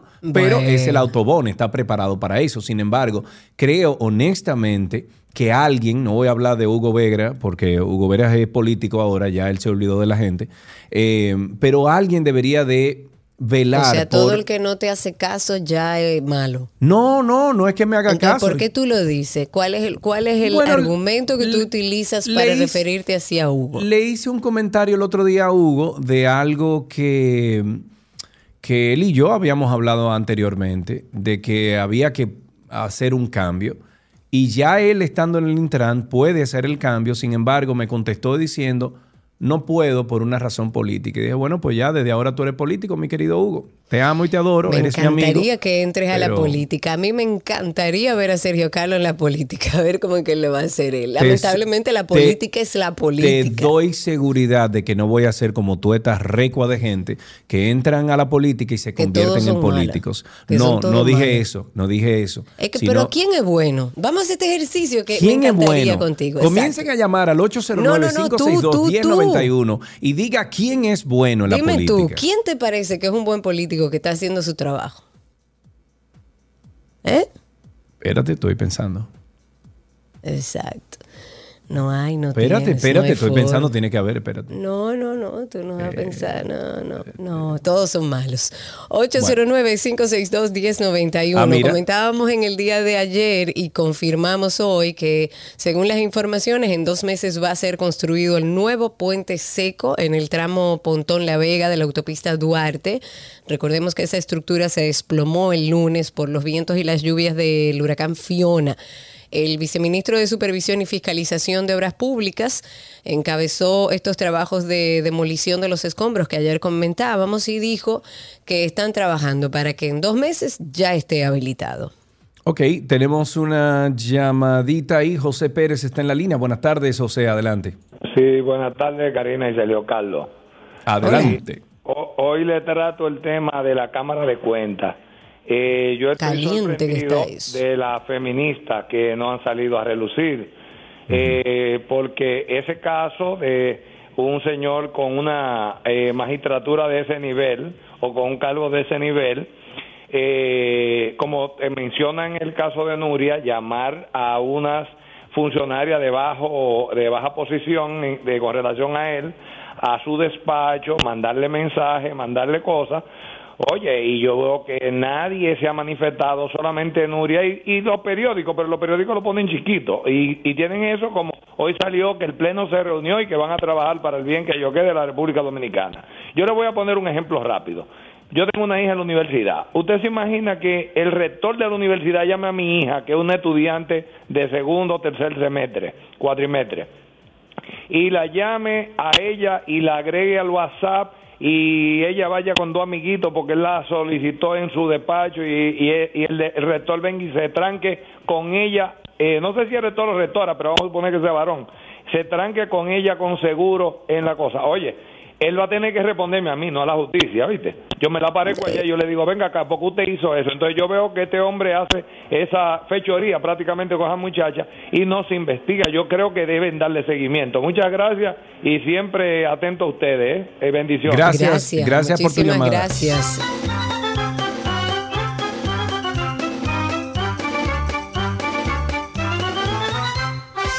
Se está investigando para que quede usted un poco más tranquilo. Esta denuncia ya se, se ha entregado formalmente y de manera directa a la Procuradora General de la República, Miriam Germán Brito, y creo que con copia también a, bueno, creo que a Jenny Berenice, o sea, ya está en proceso. Tendremos que esperar a ver cómo llevan este proceso eh, y cómo termina. La realidad es que si existió un tema de acoso, si las pruebas están ahí, él tendrá que presentarse y hacerle frente a la justicia. Mm, ahí tenemos a Francisca en la línea. Buenas tardes, Francisca. Hola. Yo creo Hola. que un político como que lo está haciendo bien, parece. Y Tobiso, cuál? ¿no? Ito Bisonó, muy bien, gracias por tu llamada. Ahí tiene Ito Bisonó una, un, un- ¿cómo se llama? Un voto a su favor. Eh, también aquí vi que mencionaron a Yayo, eh, a Sans Lobatón, eh, Jaime David, dice aquí Nelda, que es bueno, el general Méndez, bueno, pero el general no es político. eh, eh, es un hombre que O no eh, primero es militar Si es y luego... no puede. Exacto, y es director de una entidad de, de emergencia. Eh, hay varios nombres que están dando por aquí. Ahí tienes a alguien en Twitter Spaces. Sí, señor. Voy a empezar con Lucas, que está con nosotros a través de Twitter Spaces. Recuerden, nos buscan como 12 y 2 y por ahí pueden conectarse con nosotros, escucharnos en vivo y participar también al aire. Cuéntanos, Lucas. Hola, buenas tardes, Sergio, Karina. Bienvenido. ¿Me permiten una de tránsito y una de circo? Adelante usted. Eh, el tránsito es que, la- mira, la autopista del este o la del Coral eh, debería de catalogarse como la más peligrosa del país. Primero, porque entre la Romana y, y Punta Cana hay unos cinco o seis tramos que produce aquaplaning. Significa que se aposa el agua en Sí. ciertos tramos que tú no la ves. Y si tú vas a más de 80, pues el carro va a salir en cuatro ruedas volando. Entonces, eh, es muy peligroso. Esa autopista está diseñada no más de 100 kilómetros, lo correcto. Además de la pel- peligrosidad que representa la falta de señalización de tránsito, de cruce de peatones, de vaca de, cua- de cuatro patas y de dos patas. O sea, es un peligro total esa, esa carretera. Múltiples accidentes ocurren diario. Sí, la verdad es es que en la autopista y la de circo, No, la de circo es Sergio que no joda con política. exactamente, que de afuera se ve muy linda. 809-562-1091. Cuéntenos cómo está la calle, el tránsito y el circo. Si no tienes llamadas ahí, Sí, me tengo voy al una, corte. Tengo una, pero Mellera dice, entonces Karina es Racing y Sergio Calibra. Santana, en la línea. Buenas tardes, Santana. Buenas tardes. Sobre el tema de la calibración, Ay, ay, Santana, te voy a pedir que bajes el volumen del radio y nos escuches exclusivamente por el teléfono. Adelante. muy bien. Sobre el tema de la motocicleta y la calibración, creo que es fundamental el asunto de la ley en cuanto a, a la protección de las personas que están al lado del que vaya calibrando y de él mismo, porque la, una de, las leyes, en la Constitución está el asunto del derecho a la vida, pero es el derecho a la vida de los demás, pero también del que va en la motocicleta. Y efectivamente yo creo que es una, es una, eh, se está violando la ley. ¿Por qué? Porque al tú calibrar una motocicleta, coges el riesgo de causar un accidente y la ley es tanto preventiva como es punitiva. Entonces, si yo sé que puedo, con lo que estoy haciendo, causar un accidente a otro, pues simplemente estoy violando la ley.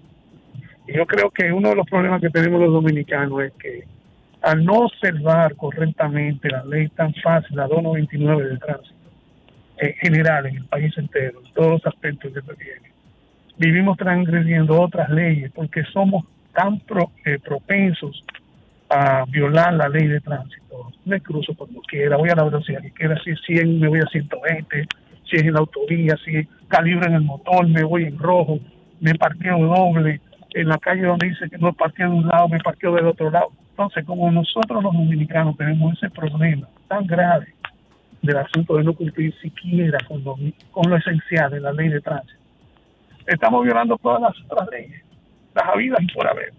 Esa sí, la que no hay, la que hay. Nosotros realmente hacemos lo que querramos en el tránsito. Un pequeño grupo cumple con las leyes y lo obligan a, o con algunas de ellas, y hay otros que hacen lo que quiera. Dicho eso, vamos a un corte comercial. Ya regresamos. Recuerden 809-562-1091 y a través de Twitter Spaces. Ya regresamos.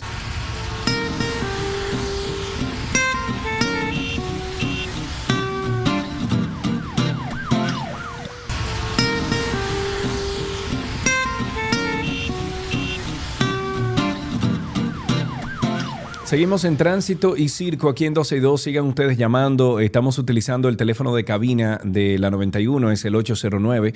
562-1091. 809-562-1091. Estamos también en Twitter Spaces como arroba 12 y 2 en Twitter Spaces. Y estamos además en YouTube como arroba 12 y 2 en YouTube. Y ahí usted, tanto en Twitter Spaces como YouTube, usted puede escuchar incluso lo que pasa fuera del aire. Que eso se arma una chercha. A, a mí me acaban de decir y que, oye, este, Sergio di que calibrando, un hombre que le cayó el motor arriba eh, y le partió un pie cuando estaba parado. Parado, sin Oye, eso. moverse. Mira, eh, Para- tengo, eh, perdón, tengo unos datos importantes, Karina, que nos manda el Capi Urtecho. José. Urtecho, un abrazo para ti, está en sintonía con nosotros. Y dice lo siguiente, lo que dice el oyente de la autopista del Coral y del Este no son eh, las demás accidentes en República Dominicana que se registran. La pionera en accidentes de tránsito es la autopista Duarte. En cuanto a las inundaciones, en la Duarte también la tenemos, o sea, las inundaciones. Y además le agregamos el componente de los árboles de Loma Miranda que están sobre la vía y con cierta frecu- frecuencia caen en la vía causando accidentes que hasta muerte han resultado. Eh, dice también, agrega José Urtecho, el Capi Urtecho, que ni hablar de la cantidad inmensa de los cruces improvisados de la misma autopista Duarte. Y según las estadísticas de tráfico expreso, la del Coral y del Este, o sea, la autovía del Este y del Coral, no causan accidentes de importancia. Eh, dice y especifica, estoy sacando la autopista Las Américas, que ocurren muchos accidentes por la densidad de usuarios, por mencionar, por ejemplo, Boca Chica, Los Frailes. Yo le agregaría, José Ortecho, y tú que estás en estos temas de, de tránsito, que hay que hablar con alguien, ya sea el Ministerio de Obras Públicas, alguien tiene que hacerse cargo de el problema que hay justo llegando a la rotonda de Punta Cana.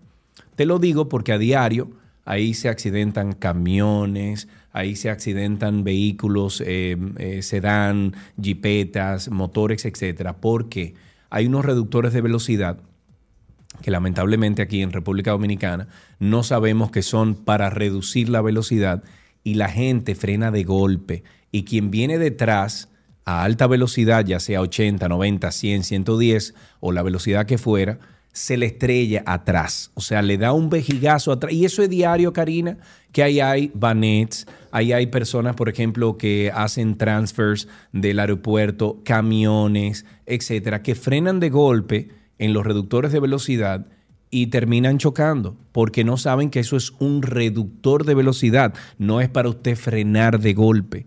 Entonces tienen que inventarse otro sistema llegando ahí a la rotonda de Punta Cana para quitar esos reductores de velocidad y poner otro tipo de señalización o reductor de velocidad que no sean esos que están ahí, que son unos eh, como unos pilotillos pequeños, tienen yo Como diría unas que una- bolas de un- cemento, unas Sí, pero- pelotas de pero tienen cemento. como una pulgada y media, Karina. Entonces, eh, si tú pasas con, eh, si tú pasas rápido, no le pasa nada a tu vehículo. Si pasas despacio, entonces se siente mucho. Hay una, un problema ahí que hay que resolver. O pero educar, te o aseguro, sí, pero te de aseguro que diario, diario, ahí en la rotonda de Punta Cana, hay accidentes. Eh, para actualizar en el caso de la Cámara de Cuentas, que nos llamó un oyente preocupado con este tema, los abogados de las dos empleadas que acusan de acoso sexual al presidente de la Cámara de Cuentas, a Janel Andrés Ramírez Sánchez, han puesto al tanto de una denuncia que fue presentada ante el Ministerio Público, al presidente de la Cámara de Diputados, Alfredo Pacheco, a la ministra de la Mujer, Mayra Jiménez, y a la directora general de Ética e Integridad Gubernamental, Milagros Ortiz Bosch. Mediante distintas comunicaciones fueron enviadas, eh, fue enviada esta denuncia a estos funcionarios y los abogados hacen de conocimiento esta denuncia del pasado 16 de septiembre, que fue ya presentada ante la Procuraduría General de la República por acoso sexual por parte de las eh, del director de la Cámara de Cuentas, las licenciadas Virginia Ofelia Correa Jiménez y Bella Maciel García Paulino. Ahí tenemos una llamadita, Juan Lafontaine. Qué chulo ese apellido. Juan, buenas tardes. Sí, buen- buen- buenas tardes, Sergio y Karina, ¿cómo están ustedes? Estamos bien. Ese, ese apellido Lafontaine, ¿de dónde viene? De allí de Barahona, ahí frente a Mariel Sánchez, en la 16 Ah, de agosto bien. en Barahona. Sí, Está señor. muy chulo, muy chulo. Cuéntanos. Tú sabes que estaba pensando en tú como político, yo creo que ganarías, porque mi esposa se pasa el día entero mirándote y, y si las estadísticas me dicen, todas esas- las mujeres se pasan el día entero oyéndote y tú tendrías Bueno. muchos votos. Mi, mi Pero única, no tengo la única, temperamento para la eso. única forma de yo incluirme a la política es si tengo a mi, eh, vamos a decir, que a, a mi mejor parte pública, que es Karina Larrauri. Si ella no se mete conmigo en Qué lindo política, sonó eso. pero es verdad, tú me no, no, balanceas. no, yo no tengo temperamento. y ¿Tú tú te sabes imaginas no. yo presidente, tú vicepresidente, Karina Larrauri? No. Arreglamos este país. No, ahí tenemos una llamada, tenemos en la Producimos línea. el gran cambio, No, no. Karina. Sergio Carlos, ¿tú confirmaste esa información? Yo creo que teníamos otra llamada, pero no, 809-562-1091 es el teléfono que tenemos en nuestra cabina física, que hoy estamos desde ahí, 809-562-1091. Me voy con un tuit del día, que como que no hemos hablado de Twitter hoy, ¿qué nos Mm. ha pasado? A ver. Tuit del día. Luisa Cruzeta a través de YouTube nos dice, bueno, esto no fue un tuit del día, fue a través de YouTube, hay que hacerle su bumper. Dice, las carreras de aquí no son como las de Estados Unidos ni Las Europa, tienen, perdón, las carreteras. Eh, tienen límites de velocidad por obvias razones. Incluso muchas tienen serias deficiencias de construcción. Para correr está el autódromo. Estoy de acuerdo, Luisa. 809-562-1091 es el teléfono en cabina. Cuéntenos, cómo- cuéntenos cómo está todo allá afuera. Haddington está diciendo que no toman el teléfono de la 91, pero no es así. Haddington, 809-562-1091. No estamos utilizando el que teníamos anterior, o sea, el que usamos cuando estamos totalmente virtual. Hoy en día tenemos un personal ahí en la en, a Ana y a Rafa que nos están ayuda- ayudando físicamente en la cabina. Tenemos a Amado en la línea. Buenas tardes, Amado. Sergio, ¿cómo tú estás, Karina? Saludos. Muy bien, gracias a Dios. Cuéntanos. Te voy a decir dominicanamente, una vez tú te quillaste porque yo critiqué un tema de una película, me parece una pareja homosexual con un niño. Pues, ¿qué tú Ajá. me dices ahora de esto que ha aparecido, de esas, esas caricaturas para niños donde aparecen dos mujeres besándose? Pero no solamente eso, me acabo de dar cuenta, a través de un estudiante que me comunicó, que hay una, una materia que se llama talleres de género en la UAS. Yo quiero saber cuál es el objetivo, qué es lo que buscan, yo no entiendo. Porque yo no Yo- veo tampoco talleres de que ver. Gracias no, por no, tu estoy de acuerdo, pero habría que ver si esos talleres de género, porque es que yo creo que se ha endemoniado un poco el tema de... Saten- satanizado un Eh, poquito. el Sí, satanizado el tema, porque cuando hablamos de género, no, no estamos hablando de identidad de género. Cuando hablamos de género, hablamos de lo que la sociedad construye a través de un género, sea mujer o sea hombre. Hablamos de una construcción social y si son talleres que están orientados a eh, trabajar para que podamos empezar a disminuir el machismo, para que la mujer entienda cuáles son sus derechos, qué es una agresión y qué no. Y si se están dando, eh, dando talleres alrededor de eso como género, que es lo que construye la sociedad alrededor o de una mujer o de un hombre, como por ejemplo la mujer es de la casa, la mujer es la que cría a los hijos, Sí, sí, la mujer sí. tiene que ser seria, la mujer, esas construcciones sociales tenemos que de a poco irlas eh, eh, rompiendo, porque eso es lo que ha generado mucha violencia, mucho machismo. Y sería interesante que todo el mundo tenga talleres de género. Ahora, cuando se habla de identidad de género, cuando se habla de alguien que se siente de otra forma, o que es mujer y se siente hombre, o que es hombre y se siente mujer, eso es otra cosa. Otra cosa, Así que sí, no pero también- el tema tam- del género. También él estaba hablando de, de que, y, y- y lo he notado, y creo que tú y yo lo hemos hablado aquí también, de que en los últimos años, año y medio, han surgido como, vamos a decir, muchos ejemplos de parejas homosexuales, parejas del mismo sexo, en muñequitos, en cosas así. Eh, óyeme, la, la sociedad está cambiando y eso es eh, una realidad. Incluso eh, hubo un estudio en Europa sobre la bisexualidad y en los últimos 10, 15 años está siendo más aceptada que nunca el ser ambiguo de esa forma en cuanto al sexo.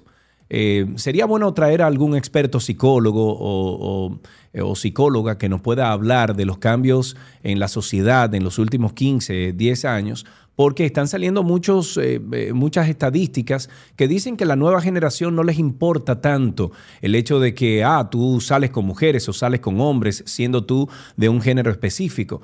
Entonces, eh, lo que tenemos que analizar es eh, finalmente los números, qué están dando los números, qué dice la sociedad a nivel de, de encuestas y, y cosas por el estilo. Pero eh, de, que, de que ha subido o ha existido existe un aumento en la exposición de parejas del mismo sexo en todo el sentido de la palabra, en, en- en los medios, en, en las películas, eh, etcétera, sí, lo hay. Hay que ya analizar el porqué de esto, porque una generación como la nuestra o la del señor que llamó no es la misma de la generación que tiene 15 años.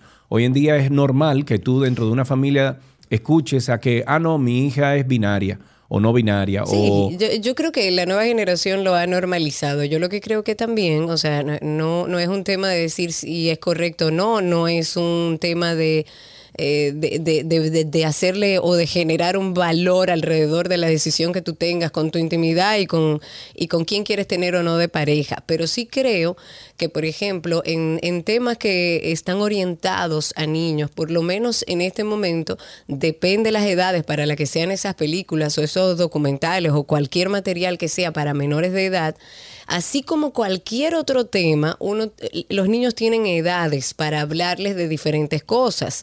Y claro que hay que hablar a los niños de, de la inclusión, de que hay que respetar las decisiones de los demás. Ahora, si un niño de cuatro años, de cinco años, está viendo una película donde está viendo a dos personas del mismo sexo besándose, bueno, usted dirá, es parte de lo que ellos tienen que ir aprendiendo como normal, pero también es un tema que un niño de cinco años Primero es difícil explicárselo y Claro. segundo, no tiene la edad para eso y claro que le sorprende Mm, no, y no porque está eso. habituado a que la norma, porque cuando Claro, se habla de otra. normalidad no es que algo sea eh, malo o bueno, la norma, o sea, la gran mayoría no es así y yo entiendo que deben haber edades para hablar de todos esos temas. Claro, estoy de acuerdo. Tenemos a Corsino en la línea. Buenas tardes, hola. Buenas tardes, amigos. ¿Qué tal? Estamos bien, Corsino, ¿y tú? ¿En qué Ustedes estás? saben que si un colmadito, por ejemplo, le dan- le- lo cierran por X o por Y asunto, dicen colmado Ramona cerró en tal lugar. Entonces, ¿por qué yo tengo que esperar a que a Karina le den la información de las bombas que nos están robando al pueblo y no la publican normal? Ah, cerramos tal y tal bomba porque hay unos magnates detrás de esas bombas que ustedes saben que es el negocio de combustible. Que se usa Mira, lavar. señores, yo voy a mandarte, Así Sergio. es, Usted Corsino. tiene razón. Gracias. Te ¿Qué voy a pasó con la petición que hiciste? No, te la voy a mandar por aquí para que la pongamos en el grupo. Vamos a ponerla en YouTube para que vean que no estoy mintiendo. Yo hice mi Petición. Mi, pe- mi petición, mírala aquí. Yo tengo formulario de, solicitud de acceso a la información. Te la estoy mandando. Mírala ahí. Yo no sé si tiene información personal, así que ojo. Déjame Pero hice mi pedido. Hice toda la gestión a través Revísala, de Cindy, favor, transparencia, de información pública. Ah, mira, ahí hay un tema. ¿Qué? Mi Sí, correo está. no está bien. ¿El qué? ¿Tu correo? Sí, pero igual ellos lo tienen porque yo me manda, ellos me mandaron a través del correo el- el- eh, la confirmación de que todo estaba bien. Pero yo entiendo que tal como dice el Yo te- oyente, perdón. Yo tú llamo porque ahí dice Harina la Ajá, radio. Harina, por eso veo. Pero ellos me mandaron la confirmación a mi correo, en algún otro lugar lo puse bien. Bueno. Pero hago un llamado a Proconsumidor porque creo que es justo, me parece que es justo, eh, que, que, den, eh, que le digan a la población cuáles eran esos empresarios dueños de estaciones de, Claro. de servicios de gasolina que estaban engañando a sus clientes. Para porque que yo tengo el entonces derecho de digan- decidir que no quiero volver. Para que entonces diga que eran los colaboradores que hicieron eso, que no fueron Ah, ellos ni se enteraron. Tú ves. Ajá, Porque la soga siempre se corta por el lado más, más delgado. Claro. Ahí tenemos a Ángel en la línea. Buenas tardes, Ángel. Ah, buenas tardes, Sergio. Buenas tardes, Karina. Saludos. Eh, yo, le, le voy a comentar algo con respecto a lo que estaban tratando del, del género. Sin embargo, no era esa la razón primaria por la que quería llamar. Claro. Eh, hay un, un, un comediante político en los Estados Unidos llamado Bill Maher. Tú seguro lo has escuchado. Bill eh, Maher, sí, claro que sí, lo he visto, está en HBO. cuando- exacto. Cuando tú puedas, búscate un, uno de sus monólogos que él tiene de final del programa que se llama New Rules. Él hizo eso, eso que tú hiciste, de que hay que buscar las estadísticas, y según las estadísticas, él en su monólogo refiere que para el 2050, al paso que vamos, todos, tú, yo, todos los que estemos vivos para el 2050, si Dios quiere, vamos a ser gay.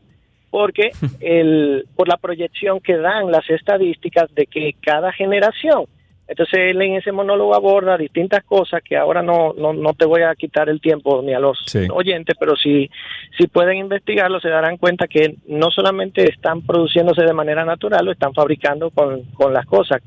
Y los cambios en las sociedades se pueden motivar de muchas razones. Cuando el lío de, de DeSantis, el gobernador de la Florida con Disney, salió a la a la luz unas unas reuniones de altos ejecutivos de Disney donde desplegaban la planificación de esas introducciones en los temas.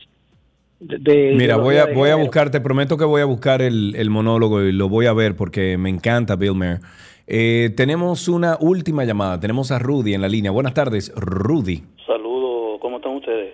Estamos vivos y sueltos. Cuéntanos, Rudy. Oye, Sergio Carlos, el hijo mío Sí. salió los otros días en la noche en el carro y lo paró un AME sin ninguna razón. Cuando le pide los papeles, la licencia, él no se había dado cuenta que el seguro estaba vencido y el Sí. AME le dijo que lamentablemente, si el seguro estaba vencido, él iba a llamar una grúa para que le llevara el vehículo. Yo eso es incorrecto. Eso es incorrecto. Lo que, lo que dice la ley es una multa. Ajá, eso es lo que yo pensaba, pero entonces tuvo que flojarle mil pesos para que Claro. esa vaina así. Entonces, Sí, lo que No, pasa es y que... no se quedó con el nombre, por lo menos, de la gente del DGC. No, no, Karina. Lo que No, pasa es que no. estos jovencitos que comienzan a manejar se sienten eh, hasta cierto punto amenazados cuando un oficial sabe que puede, con la mente no muy desarrollada de estos jóvenes, y No, le mete falta de miedo. experiencia Sí, claro, y le mete está. miedo, y le mete miedo. A tu hermana le pasó, le pasó, o sea, claro. a- le ha pasado a muchísimo, muchísimas No, personas. pero lo que de mi hermana fue un atraco, ¿no? No, fue eso de fue que, un mira, atraco, dame correcto. No, algo. No, no, ella claro. la llevaron a un cajero, obligada, que Sí. vaya a sacarle dinero. Gracias a todos los que llamaron. Recuerden, seguimos hasta las 2.30 de la tarde con ustedes y dejamos hasta aquí tránsito y circo.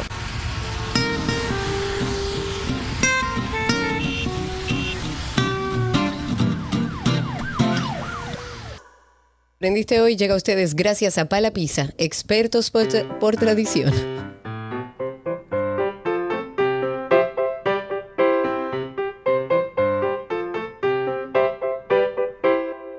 Estamos ya en ¿Qué aprendiste en el día de hoy aquí en 12 y 2? Y tenemos en la línea a Diego Esteban. Hola Diego, ¿cómo estás? Hola, ¿Qué hay, men? ¿Todo bien? sí, Muy bien. ¿Qué edad tú tienes, Diego? Eh, 10 años. 10 años, muy bien, Diego. Diego, ¿tú ¿a ti te gusta algún instrumento musical? Eh, ¿Cómo se dice? ¿Cuál? La armónica. La armónica, armónica, wow, qué chulería, qué pero la, la tocas. Eh, no, No, ah, bueno, ¿y por qué no te, por qué no te lanzas a aprender armónica? ¿Me puedes repetir que no escucho bien? ¿Qué, qué- por qué no, te, por qué no te, te atreves a comenzar a aprender a cómo tocar la armónica? Porque no tengo una. Bueno, pero hay que conseguirle una armónica. Hay que Diego. conseguirle una armónica. Cuéntanos qué aprendiste en el día de hoy. Eh, ¿Qué aprendí? Algo del colegio que te haya gustado. Matemática. Ah, matemáticas. ¿Y qué están hablando en matemáticas? Eh, hoy a nosotros nos dieron... eh, ¿Qué fue lo que le dieron? hoy nos dieron... Eh.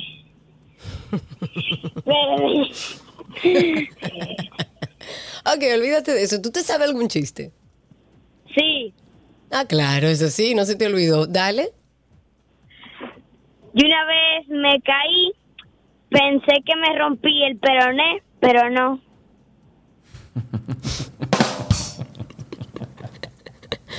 Ey, está bueno. No, no, está bueno, está bueno. Ay, sí.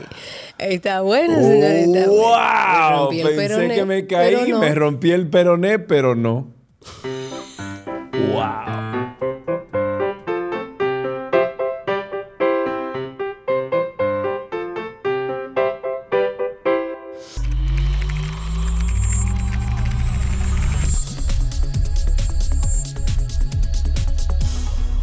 Estamos en artículos tecnológicos y nos vamos de inmediato a recibir a nuestro queridísimo Víctor Prieto de Punto Mac. Doctor Mac, ¿qué es lo que hay? Sí, sí, sí. Sí, sí, sí. ¿Cómo estás, Nos habla del mundo tecnológico de Apple. Tenemos eh, varios temas que tratar contigo, Víctor. Por ejemplo, las Pero aplicaciones- antes, Pero antes. Hay que decir que la Telefónica Claro acaba de anunciar que va a tener soporte para eSIM a partir del primero de octubre. Esperamos que Altis, la otra telefónica que es oficial para iPhone, eh, pues lo, lo anuncie pronto, ya que habían dado una orejita de que lo harían. Sergio seguro tiene una información interna ahí. No, no, no puedo decir seguro nada, le han no mandado ahí. nada. No nos quiere decir, pero ya No, sabemos que eh, los equipos, todos los equipos que soporten eSIM estarán soportados por la Telefónica, o sea que ya saben, eso no hay que hablarlo mucho. iPhones Bueno. vendrán. Ojalá, ojalá que todo el mundo se ponga al, al guay de la tecnología. Eh, bueno, hablemos entonces de las aplicaciones de Apple Watch Ultra Depth y Siren que aparecen en la App Store antes del lanzamiento del dispositivo que es este viernes. ¿Qué son eso Bueno. de Ultra Depth y Siren? Me imagino que tú viste la presentación del evento, o sea, el evento que Apple eh, pues sostuvo para lanzar el iPhone y el Apple Watch Ultra y los Apple Watch y demás productos que lanzaron. Sí, sí, claro, Pero ellos mencionaron que eh, obviamente este nuevo Watch Ultra tiene un nuevo límite de, de profundidad, o sea que el anterior creo que andaba a 50, 50 metros. Este está diseñado para escuba profundo, dale para allá, creo que son, si no son 200 metros, son por ahí. La idea es que ellos ya lanzaron una aplicación, ya está en el App Store, nadie todavía tiene el Ultra en su mano, eh, llega a partir del día 23, por ahí, 24 de, o sea, este fin de semana le llegará a las primeras personas. Este reloj recuerden que es como, vamos a llamarle el Garmin del Apple Watch, porque si bien Garmin tiene muchos años posicionado como el reloj eh, profesional y de, de alto rendimiento para atletas y demás, este Watch Ultra pues se las, se las trae para, para este mismo público. Y ellos también tienen eh, una aplicación que está diseñada para cuando uno está, imagínate lo- las personas que se han perdido en, el, en los alrededores de Pico Duarte, montañas que a veces no saben dónde están, que se Sí. pierden y no están tan lejos tal vez de una población de alguien que sencillamente estabas tan cerca pero estabas tan lejos. Hay una nueva modalidad de que tú esa aplicacióncita que se llama Sirena, tú le das y eso emite un sonido de ultra alta frecuencia que debe ser escuchado por personas a, a, qué sé yo, si son 300, 400 metros a la redonda. O sea, que es un sonido muy alto. Dice Wow. que obviamente uno tiene que como que taparse los oídos para darle eh, y solamente lo- la, la- la soporta este reloj ultra. O sea, que no la bajen para, para los demás relojes que no le funcionará. Ok, Pero varias preguntas. todos Eh, ese reloj ultra. Ok, Edwin Sosa hace un comentario en YouTube y dice, me parece que será un problema lo del eSIM si, si se te pierde el teléfono o se daña, mientras que si tienen un SIM normal lo pones en otro y listo. ¿Cómo funciona esto del eSIM? El list básicamente tiene que ser configurado por la telefónica. O sea, uno se tendría que acercar a un centro de servicio para decirle, mira, quiero pasar mi número de SIM, que está en mi tarjetita SIM, quiero pasarlo al eSIM, el SIM electrónico. Sí. Y esto trae muchas eh, bondades en cuanto a la seguridad, a la, a la privacidad, eh, el tema de que a veces te, te pueden hasta clonar un SIM, eso se, se escuchaba antes, todavía puede ser que sea posible. Obviamente las telefónicas tienen todo un, todo un mecanismo de, de- de protección ante esto, pero esto limita en que alguien pueda sacar un SIM y hacer al- algún, Claro. algún, algún acto ilegal y luego eh, seguir por ahí y, y lo hace con ese, ya con, con el eSIM se supone que esto se limitaría. Y el tema es bueno para cuando se te pierde, porque si a veces se pierde, muchas veces eh, quien, quien lo sustrae o quien lo encuentra, le saca el SIM card. Y ya con eso tú dejas de tener el internet en todo momento, pueden hacer cualquier cosa con el teléfono, mientras que el eSIM ya está instalado, o sea, tú no puedes quitarlo. Claro, Entonces, claro, claro, claro. diríamos que es menos atractivo para el, el sustractor, el ladrón y demás, pues Sí. robarse estos equipos porque no se puede, no lo puede quitar. No le puede Ok, quitar el- el- comentemos, Víctor, de un youtuber que hace una prueba con la función de detección de bloqueo del iPhone 14 y funciona. ¿De qué se trata eso? es la, de- la detección de choque, de colisión. Recuerden que el iPhone 14 tiene esa función de que detecta cuando una persona está en un accidente de un vehículo. Y bueno, no tardó mucho para que alguien en YouTube dijera, pero es verdad. Y vamos a intentarlo. Y trataron con unos... Obviamente, sabe que en Estados Unidos se consiguen vehículos de 200 dólares, 300 dólares, que solamente, como que dice, echan para adelante. Hicieron todas las pruebas y, desbarataron como tres o cuatro carros haciendo la prueba con el equipo adentro. Obviamente, el equipo lo protegieron bastante, no querían dañar el equipo. Pero sí, automáticamente hubo el choque, el equipo eh, se, se- se alertó, hizo las... eh, dio las funciones del lugar que iba a llamar al- a los servicios de, de emergencias y automáticamente pues ellos pues fueron y lo pagaron dijeron que no llama al 911 en Estados Unidos eso es un eso es un, un- un acto bastante ilegal de Un al delito, 911 claro. si no hay una urgencia al igual que en otros países lo único que pasa es que aquí como eso es bastante vamos a decir reciente Bueno, aquí se supone no que como también. es como calibrar es como calibrar un motor ¿eh? Exacto, exacto, exactamente. es pero no es Según Sergio.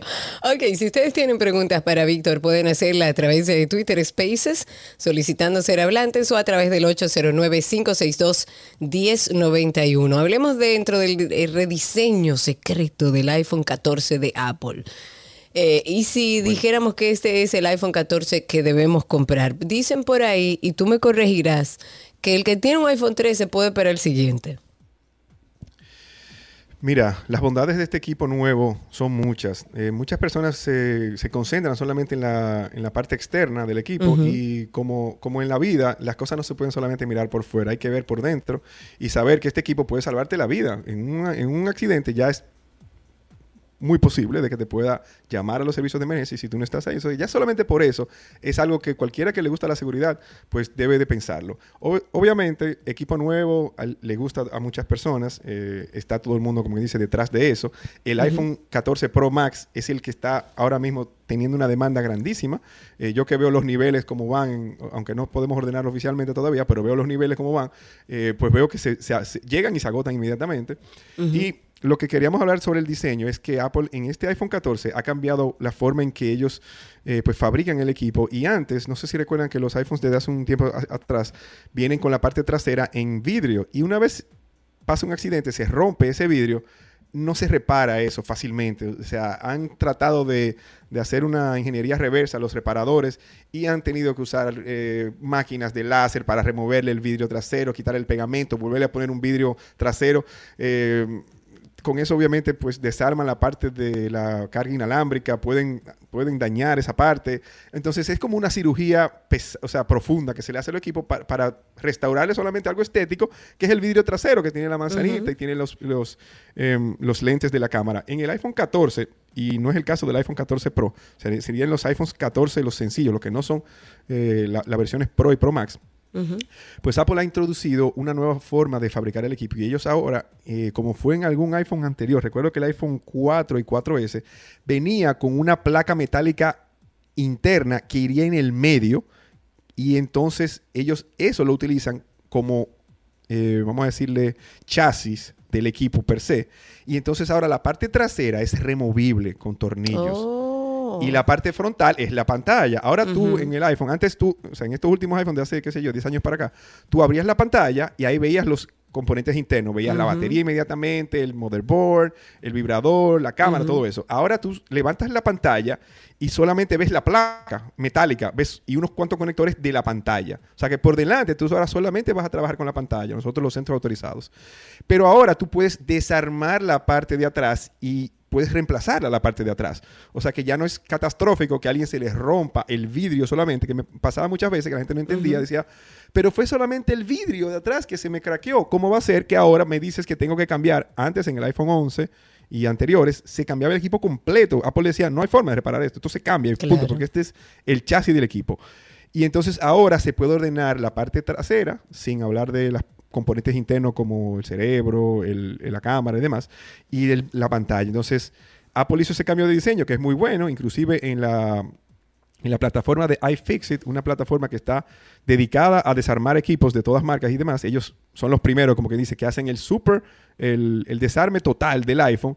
Y ellos pues han dicho que el iPhone ahora, de pasar de una reparabilidad, de un nivel de reparabilidad, creo que ellos tenían un- un- un- un- una escala de 10. Y creo que antes le daban un 3 o un 4. Subieron a un 7. O sea que Apple está muy cerca ahora del 10, que básicamente dice que el iPhone ahora es, vo- volvió a ser fácil de reparar. Por lo menos el iPhone, vamos a decir, el que no tiene mucho apellido, el que es iPhone 14 y Ok. 14 Plus. Hablando, hablando del iPhone 14, nos hacen una pregunta de si pudieran comprar un iPhone 14 Pro Max en Estados Unidos y activarlo aquí en República Dominicana. ¿Es posible actualmente? Eso es lo que se está entendiendo que la- por lo menos la, la telefónica, claro, está dejando claro, y es que, valga la redundancia, y es que ellos están diciendo que es compatible con todos los equipos que soporten eSIM. O sea que si alguien compró, que muchas veces pasa que lo piden eh, por, por internet y no sabían en este caso que no se iba a poder al principio, pero que ya dieron el dato de que sí se puede, pues ya pueden tener confianza de que sí van a funcionar los equipos a partir del primero de octubre. Eh, en- por lo menos en esta telefónica, la próxima tele- la, la otra telefónica oficial, pues es muy probable, como dice Sergio, que lo tengan eh, pues muy cerca.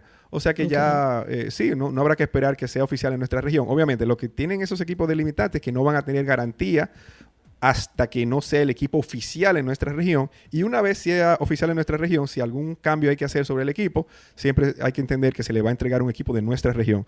O sea que si alguien trae el que solamente tiene eSIM y lo trae aquí y lo quiere cambiar aquí, nosotros no podemos entregarle uno que sea igual, sino que tenemos que entregarle el que está disponible para nuestra región, que sí sería el que tiene la bandejita SIM. Eh. Porque todavía en, en- en Estados Unidos es donde se está haciendo el, el cambio total a solamente eSIM. Ok, perfectísimo. Víctor, muchísimas gracias. Eh, recuerden ustedes que Punto Mac es dist- distribuidor autorizado y centro de servicio autorizado Apple, que está en nuestro país desde el año 2005. Esto es viejo, se- señores. En Santo Domingo, en Nuevo Centro en el primer nivel, en Bellavista, en Almacenes Unidos en el segundo nivel y también están en Punta Cana, en el Boulevard Primero de Noviembre 406, edificio Cedro, primer nivel en Punta Cana Village. Pueden llamar al 809 412-0806. Dr. Mac, muchas gracias. Sí, sí, sí. 17 años, ¿eh? Nos vemos ¿Eh? igual, ¿eh? ¿Cómo fue? Creo que nos vemos igual que hace 17 o bueno. Pero claro que sí, dos, mejor. De hace 13 años. Oh my God. Mejor nos Los vemos. Víctor. Un abrazo. Dr. Mac estuvo con nosotros en Artículos Tecnológicos.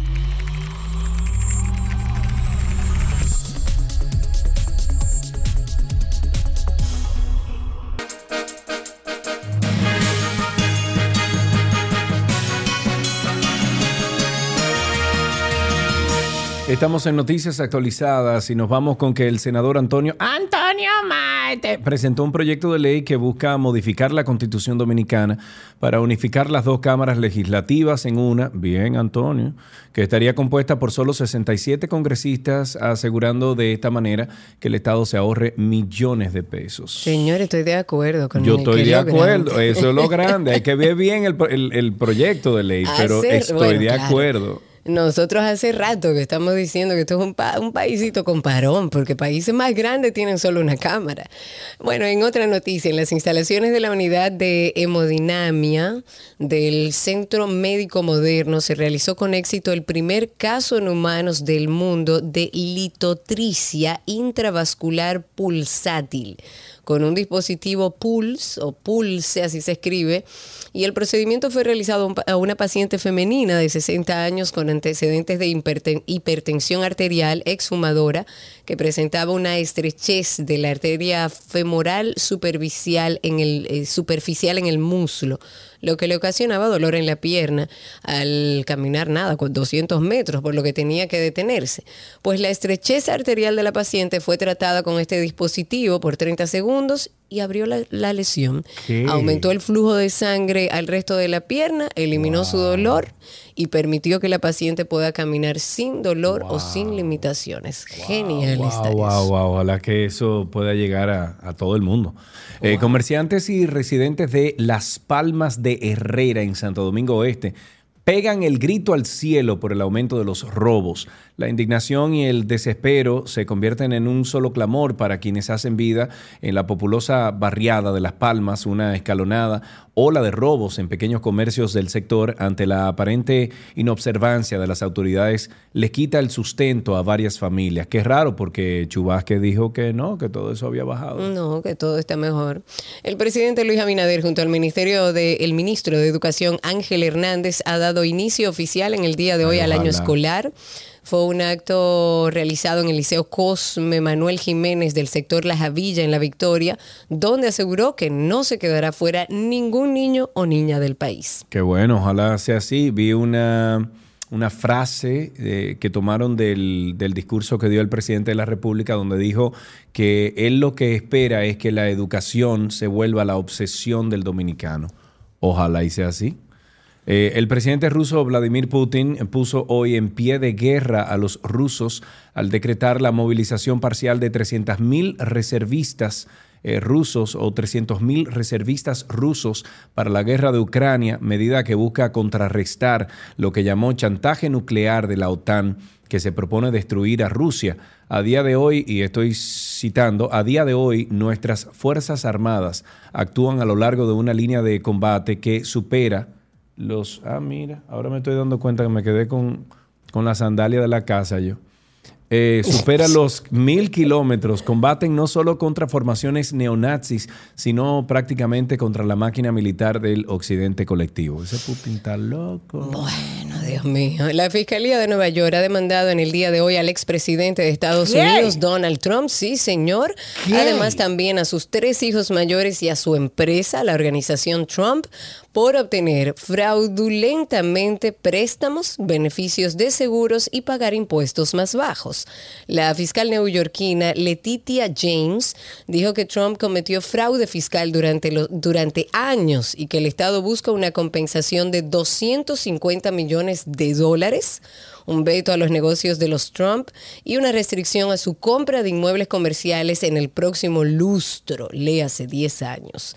Dice, hallamos que Trump, su familia y la organización Trump usaron valoraciones de activos fraudulentas y engañosas unas 200 veces durante 10 años en sus declaraciones financieras anuales.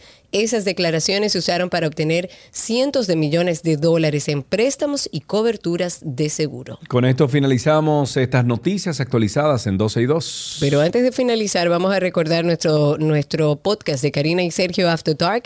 Recuerden ustedes que tenemos un podcast que hemos decidido hablar sobre salud mental, sobre bienestar, ya que el Estado no lo hace y no se preocupa por la salud mental, por lo menos darle la información para que con ella puedan avanzar y, bueno, sacar cualquier situación que estén atravesando, alguna situación de salud mental.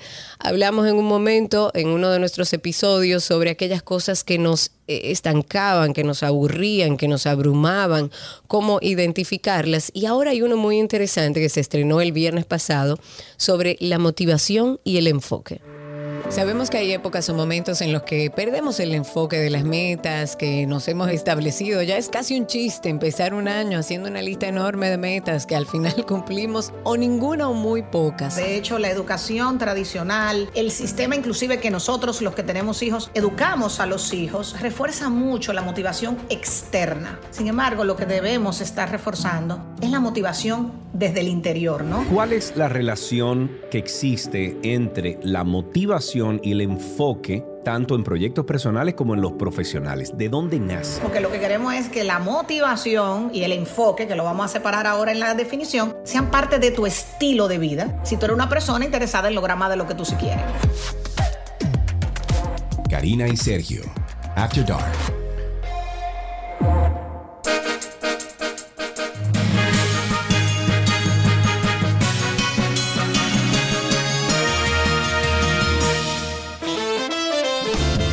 Amigos, adiós. Gracias por la sintonía. Gracias por estar todos los días con nosotros aquí en Cari en 12 y 2. ¿Dónde estamos, No, Sergio? no, yo estoy cruzado.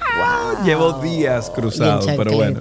Y en chancleta, me- mira, yo tengo una pantufla para andar dentro de la casa y me quedé con la pantufla, mira. Y esos son pantuflas, según Eso- tú. sí, Ah, eso es Mira pantufla. qué interesante, según Mira. tú. Monse, dile si esos son pantuflas, no, mira, por son pantuflas. Alguien Mira, que lo ubique. mira el interior de la pantufla, mira. Eso es pantufla. Eso no es pantufla. Esos son unos mocasines para el frío. Pantufla no, no, son. eso es para andar adentro de la casa, no tiene suela. Eh, Karin- Señores, eh, será hasta mañana. Oye, Karina y yo, yo iba a decir, Gaby y yo optamos ahora por quien entre a nuestra casa se tiene que quitar los zapatos y tiene que andar en pantuflas. Oye, ahora. Y Señores, será hasta mañana. La gente está muy loca. Chau, chau. Bye, Oye, bye. pero ven acá.